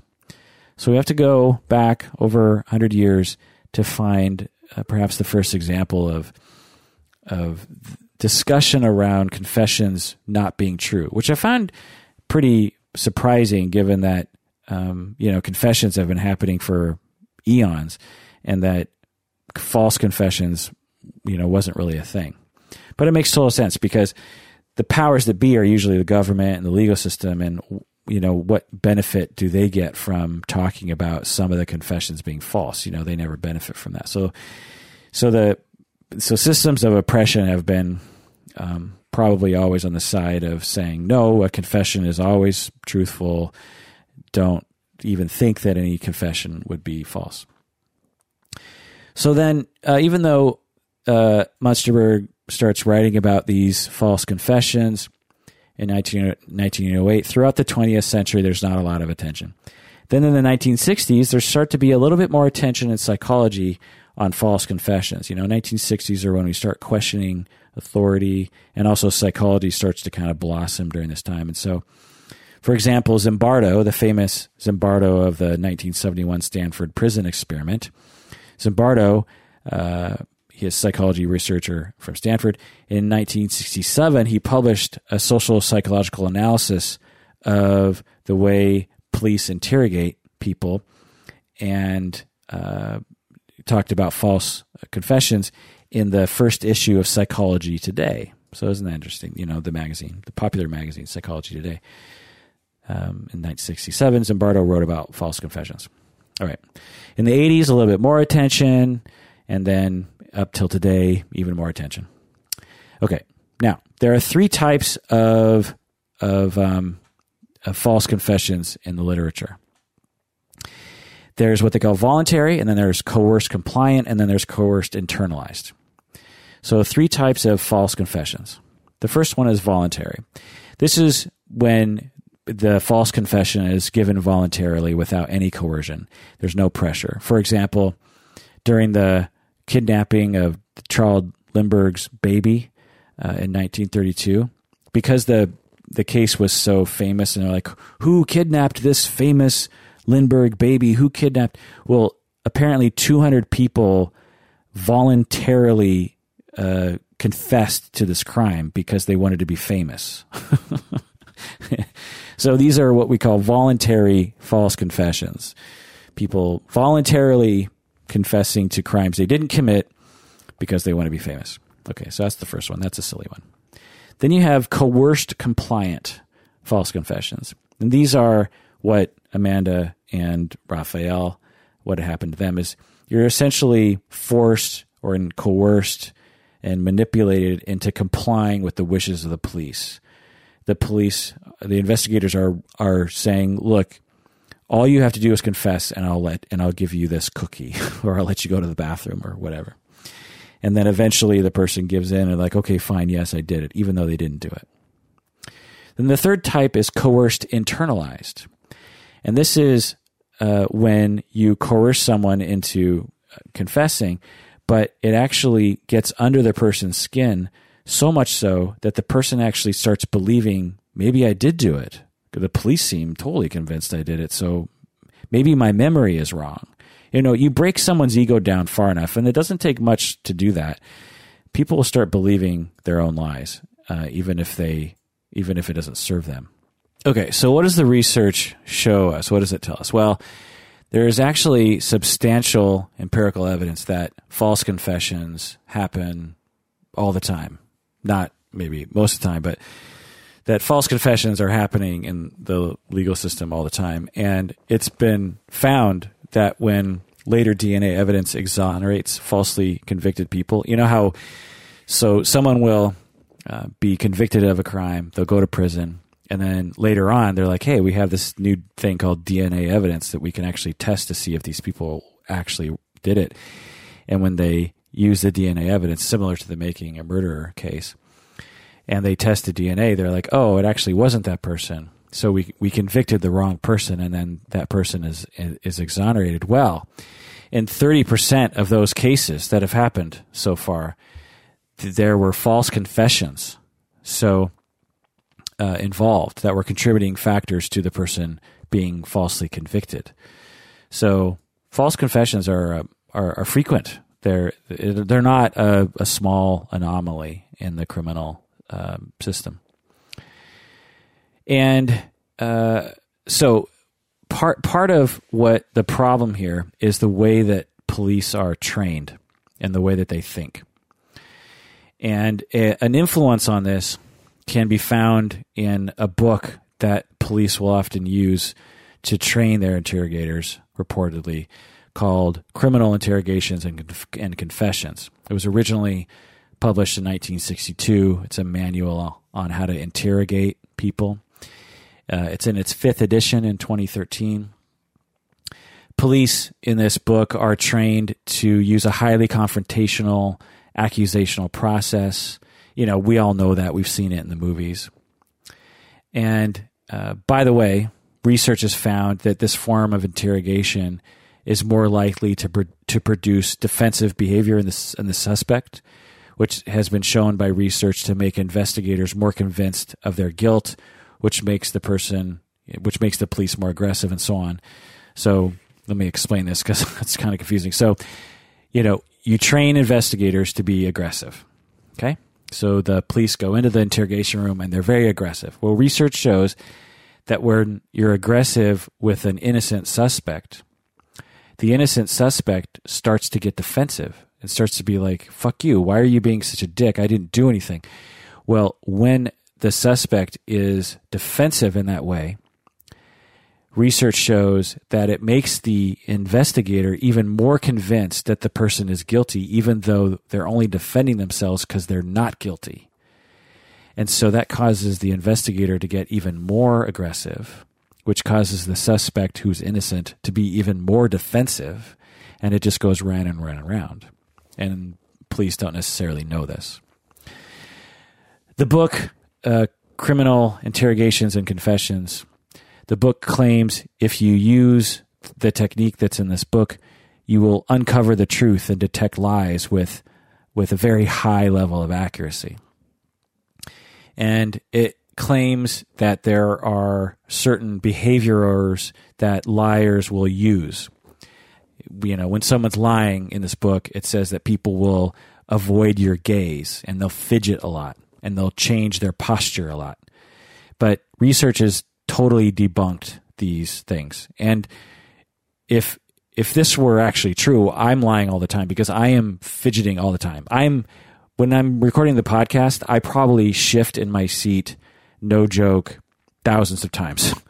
right now, I'm fiddling with my toes. I'm sitting in a kind of yoga position in my chair and I'm playing with my toes for no reason. and, uh, you know, 10 seconds from now, I'll be uh, playing with my hair or something. I'm, a fidgety person, so I'm always lying, according to this book, apparently. Okay. Now, uh, but so uh, the research that this book is based on is from a single flawed study in 1994. So a lot of the things that this book is based on is dubious science. So this this book that interrogators use as a guide for not only their techniques but for understanding the suspect's behavior and lies, it's all a bunch of crap. Plus, research shows that people are barely better than guessing when trying to detect lies, and experts are barely better than the average person, if at all better. So, in other words, there's, re, you know, when they've looked into this quite a bit. Can people detect lies? Is it possible for police to detect when someone's lying? You know, this is a very important thing. And there's a lot of bullshit pseudoscience out there saying that you can totally tell when someone's lying. You know, if they're looking up to the right or they're looking up to the left or they're fidgeting or you know all this all this crap. Well, when they actually empirically look at this and they set it up, people are actually very terrible at detecting lies. They're something like instead, you know, guessing would be 50%. You know, it's like, oh, I don't know, maybe he's lying, maybe he's not lying 50%. Well, people are have a so if if you're just guessing, you you'd have an accuracy rating of 50%. Well, people, when they study, have an accuracy rating of 54%. So they're barely better than guessing, meaning that they're wrong, uh, you know, 46% of the time. Well, experts, people that are, you know, expert, uh, experts at being able to tell the difference between lying and not lying, research shows that they're barely better than the 54%, like 56%. Or, and uh, some research says they're no better than the average person. So, this notion that you could read a book or you could take a training as a police officer and be able to tell when someone's lying and when someone's not lying is, is pretty dubious. So, you know, there's that. Now, what I'll say as someone who talks with a lot of people, and sometimes people lie to me, teenagers particularly. um, I don't teach teenagers currently, but when I have in the past. You know, I had a wide variety of different kind of clients. Most of my teenage clients, you know, wouldn't lie to me, but but some would for one reason or another. And I got, you know, I felt kind of good at being able to d- detect lies. So it's not as though you can't intuit lies, but I can tell you from experience, I've been lied to to my face without ever knowing I was being lied to. Um, you know, like years later, I discover, oh, they were lying to me the entire time, and I was totally believing it. And I'm not a naive person. I I tend to be kind of suspicious of of teenagers in particular, in terms, you know, when they have reasons to lie to me. Incidentally, just as a side note, I would frequently tell my teenage clients to be, look, I'd say, look, I'm not your parent, I'm not your teacher, I'm not a cop, and everything you tell me is confidential. So you don't have to lie to me. You could tell me you smoked pot all day today, and I can't tell anyone, and I wouldn't want to tell anyone because what's it to me if you smoked pot all day? And yet, teenagers would still lie to me. It's just hard for teenagers to believe that I wouldn't tell someone, and also, it's just sometimes easier for them to lie than to have to deal with what's really happening. But anyway, okay, so let's look into more research here. Research shows that if the police provide fake evidence of guilt, the person is much more likely to provide a false confession. In other words, as the police are interrogating the uh, suspect, then and the suspect is innocent, and the police say, "Hey, you know, Raphael in the room next door, he says you did it."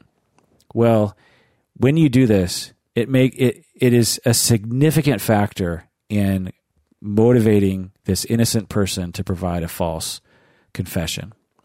You know, my guess is, is they're thinking, well, geez, I'm screwed now. I mean, this person just told them that I did it. Um, maybe I should just admit it, eh, you know, so that they'll go easier on me or something.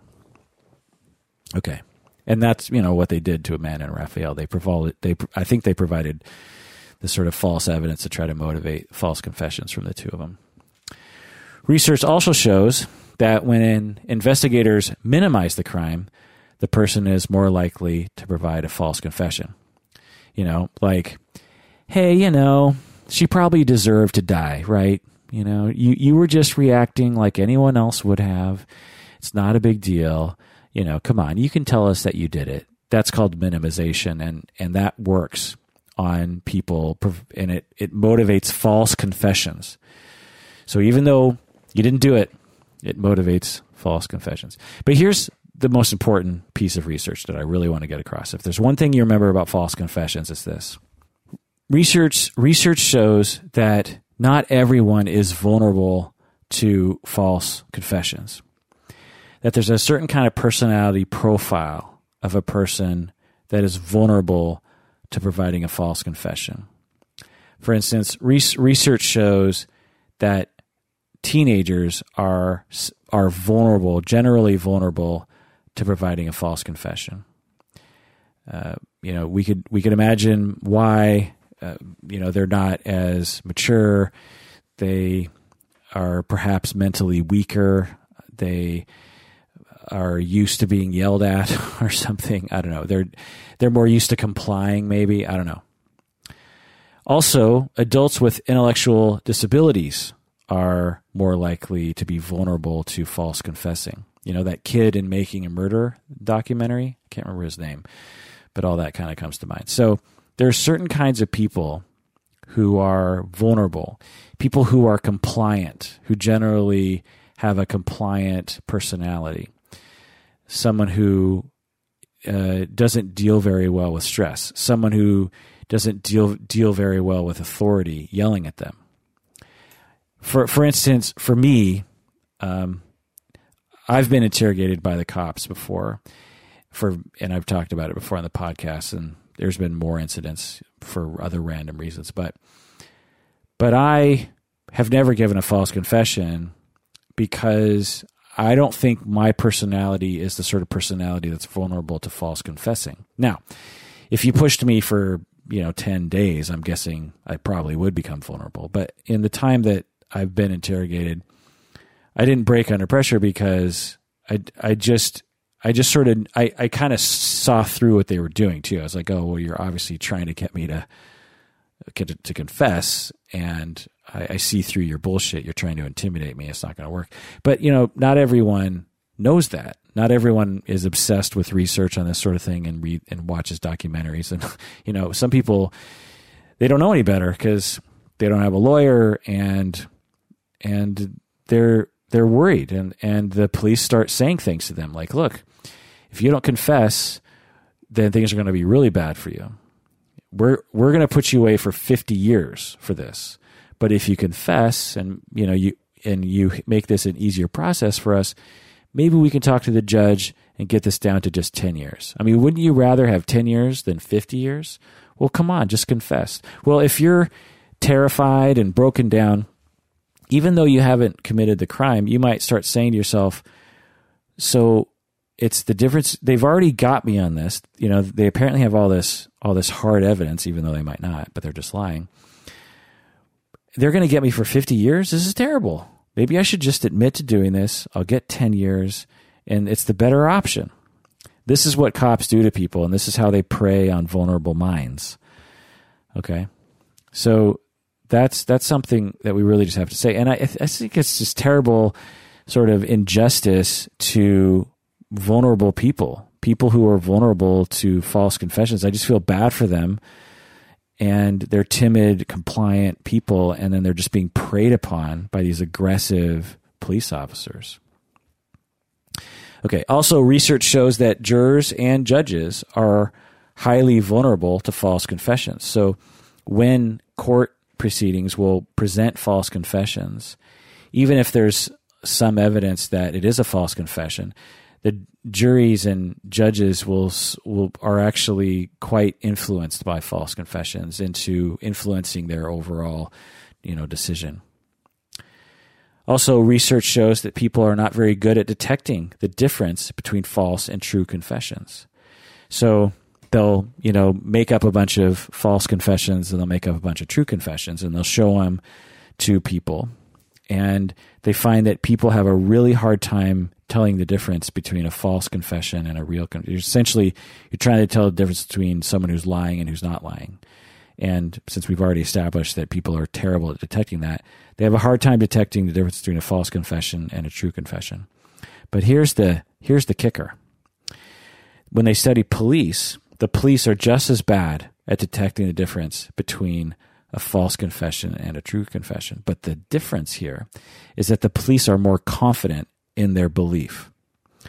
So when the police are wrong, they're they're very convinced of their conclusions that are wrong. Whereas non police are, when they're wrong, in general, they're more like, well, I think he's lying, but I'm not really quite sure. But a police officer looks at this, oh, he's he's definitely lying. I'm 100% sure, even though the guy isn't lying. So it's just interesting. Again, you would think the expert, being the police officer, would know more about it and say, like, well, you know, I've been lied to before and I've been wrong. So you would think the professional would be more realistic about their ability to gauge lies or not because they're professionals. Like for me, for instance, I'm a therapist and have been lied to a lot. And the older I get, and the more experience I get, the more I realize just anecdotally that I'm actually not that great of a detector of lies, particularly if the person is good at lying and it's a lie that they're very uh, that's very important to them if the lie is, you know, like drug use is often something people will lie about. People can can lie very well if they have practice. You know, pre, you know, addicts who are addicts for years, over the years, they become extremely good at lying about it, and um, almost indetectable. And so, and I've learned that over time. And so, as a professional myself, who is you know, sometimes involved in trying to figure out if someone's lying or not, I've learned through experience that it's hard to tell. And so I'm not confident in when I make the decision. So it's like, why are police professionals who are, you know, also involved in trying to detect lies, why are they more confident in their stupidity? you, you think they'd be more humble, but of course they're not. Okay. Another study, this is another interesting little study. They found that uh, they're trying to look for the differences between false confessions and true confessions. They're trying to find out if there's any differences linguistically. And they found that in false confessions, there's less adjectives. So there's less adjectives, less descriptive words, and there's more nouns and verbs. Uh, so in relative to adjectives. And this is consistent with other studies showing that when people lie, they tend to have fewer descriptions so, you know, for instance, if if someone's lying, so you know, say they you have a kid who um, smoked pot that night, went to a party, smoked pot. And he comes home and he's talking to his parents, and the parents are like, "Where have you been all night?" And he's like, "Oh, I went to the movies. I, you know, we went to the movies, and that's all that happened." you know, and so that there's not a lot of description in there, right? It's just like we, I just went to the movies. But if he said, oh, I saw Star Wars at 7:05 at the Cineplex in Redmond, Washington, and I was there with Joe, and the movie was pretty good. It's kind of long. Uh, the popcorn was good though. You know, like there's a lot of details in there, and research shows that when people are lying, they don't have a lot of those details, which makes sense, right? Because if you're lying, how do you come up with a? But it's it's hard to spin a story, improv a story on the on the spot. Whereas if you're telling the truth, you have all that data available to you that you can just sort of riff on because it's in your memory banks. You know. Okay. So when it comes to uh, uh, false confessions, essentially over time, as the suspect is as the innocent suspect is being broken down and and uh, you know badgered and aggressively sort of pressured into telling this lie that they actually did it. They they have this tough decision they have to make. They they either continue telling the truth by not confessing, and as a result, they incur increasing levels of abuse and mistreatment, or they can choose to just tell them what they want to hear and everything will immediately get better for them. They'll immediately get food, water, the police will get off their back, they might even be released. So, under stress, and if you're vulnerable to compliance anyway, then many just choose to confess. You know, they're just like, okay, I just want to go home. I just want to have a glass of water. I just want this person to get off my back. What do I need to do to make that happen? Oh, they just want me to confess and sign this piece of paper and I can go home? Fine. I'll sign it. Yes, I did it. You're right. I did it. Let me sign the thing. Okay, can I go home now? That's the essence of false confessing. And it really needs to be understood in the legal system. And it needs to be understood by the police system too. And there's some regulations that are happening to try to stop this sort of thing from happening, like recording the entire interrogation process, which puts the police uh, in a little bit better behavior because they know they're being recorded, and also because they know that that entire recording will go to the court. And if it comes out that the police planted a bunch of thoughts in the person's head and pressured them to falsely confess, then it will throw out the confession. So police don't want that. So when you record the entire interrogation process, it it tends to reduce false confessions. Now, some people start actually to believe that they did it. You know, I was talking about those three different kinds of confessions. You have the voluntary kind where people just say, "Yeah, he did it" because they have some sort of weird gain from falsely confessing. And then you have the coerced compliant, which is the main one I've been talking about so far. But then you have the coerced internalized, where people are co- coerced in falsely confession, but they actually believe that they actually did it. You know, people will get someone to believe that they actually did. This is, you know, these people, uh, according to research, research, are prone to fantasy, and they're, you know, generally compliant. They're they're generally dependent on other people. So there's certain personality traits that will lead people to be vulnerable to this internalization process. And this is just fascinating to me. It's just so interesting that police officers can break someone down to the level where they can make someone not only admit that they committed a heinous crime, but to make the person believe that they did it too. It's crazy. All right. Well, that is it about false confessions. This episode is over two hours long, and I thought it was only going to be about a half an hour. I probably always say that, right? I'm always like, oh my God, this episode is so long. You're probably listening to me right now going, Kirk, you always say that. It's sort of like my grandma, my 101 year old grandma who died earlier this year. Whenever we'd go to restaurants, we would all order food. And, you know, like you do in restaurants, you order food. Well, she was this tiny little Japanese American woman. And uh, restaurants, you know, they they have big plates now, and so we'd all get our food. Like I remember just a couple years ago, we were in California and and we're at this outdoor restaurant, and everyone ordered this Tex-Mex kind of food, and she ordered like this burger and fries or something. And today, burgers are not the burgers of my youth. In the '70s, burgers were these tiny little things, you know they're you know the the way that uh, sliders look now. Sliders are huge. They're, those are those were the burgers of the seventies. Well, the burgers now are just, they're always they always have to be mammoth. Anyway, so the plate comes out, sits down in front of her, and it's this burger and fries in it, and she, and she always says, "Oh my." She always says she always says that because there's so much food. Look, you know, she's this tiny woman, lots of food. Oh my, I'm never going to finish finish all this. Someone's going to have to help me with this, she would say.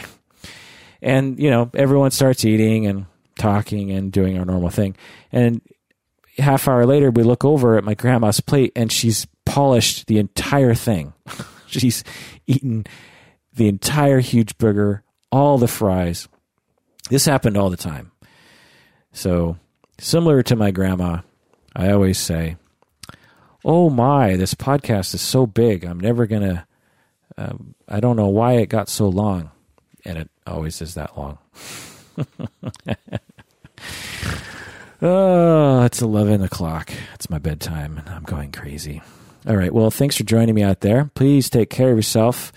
Watch the documentary on Amanda Knox on Netflix. Highly recommend. And have a good night and take care of yourself because you deserve it.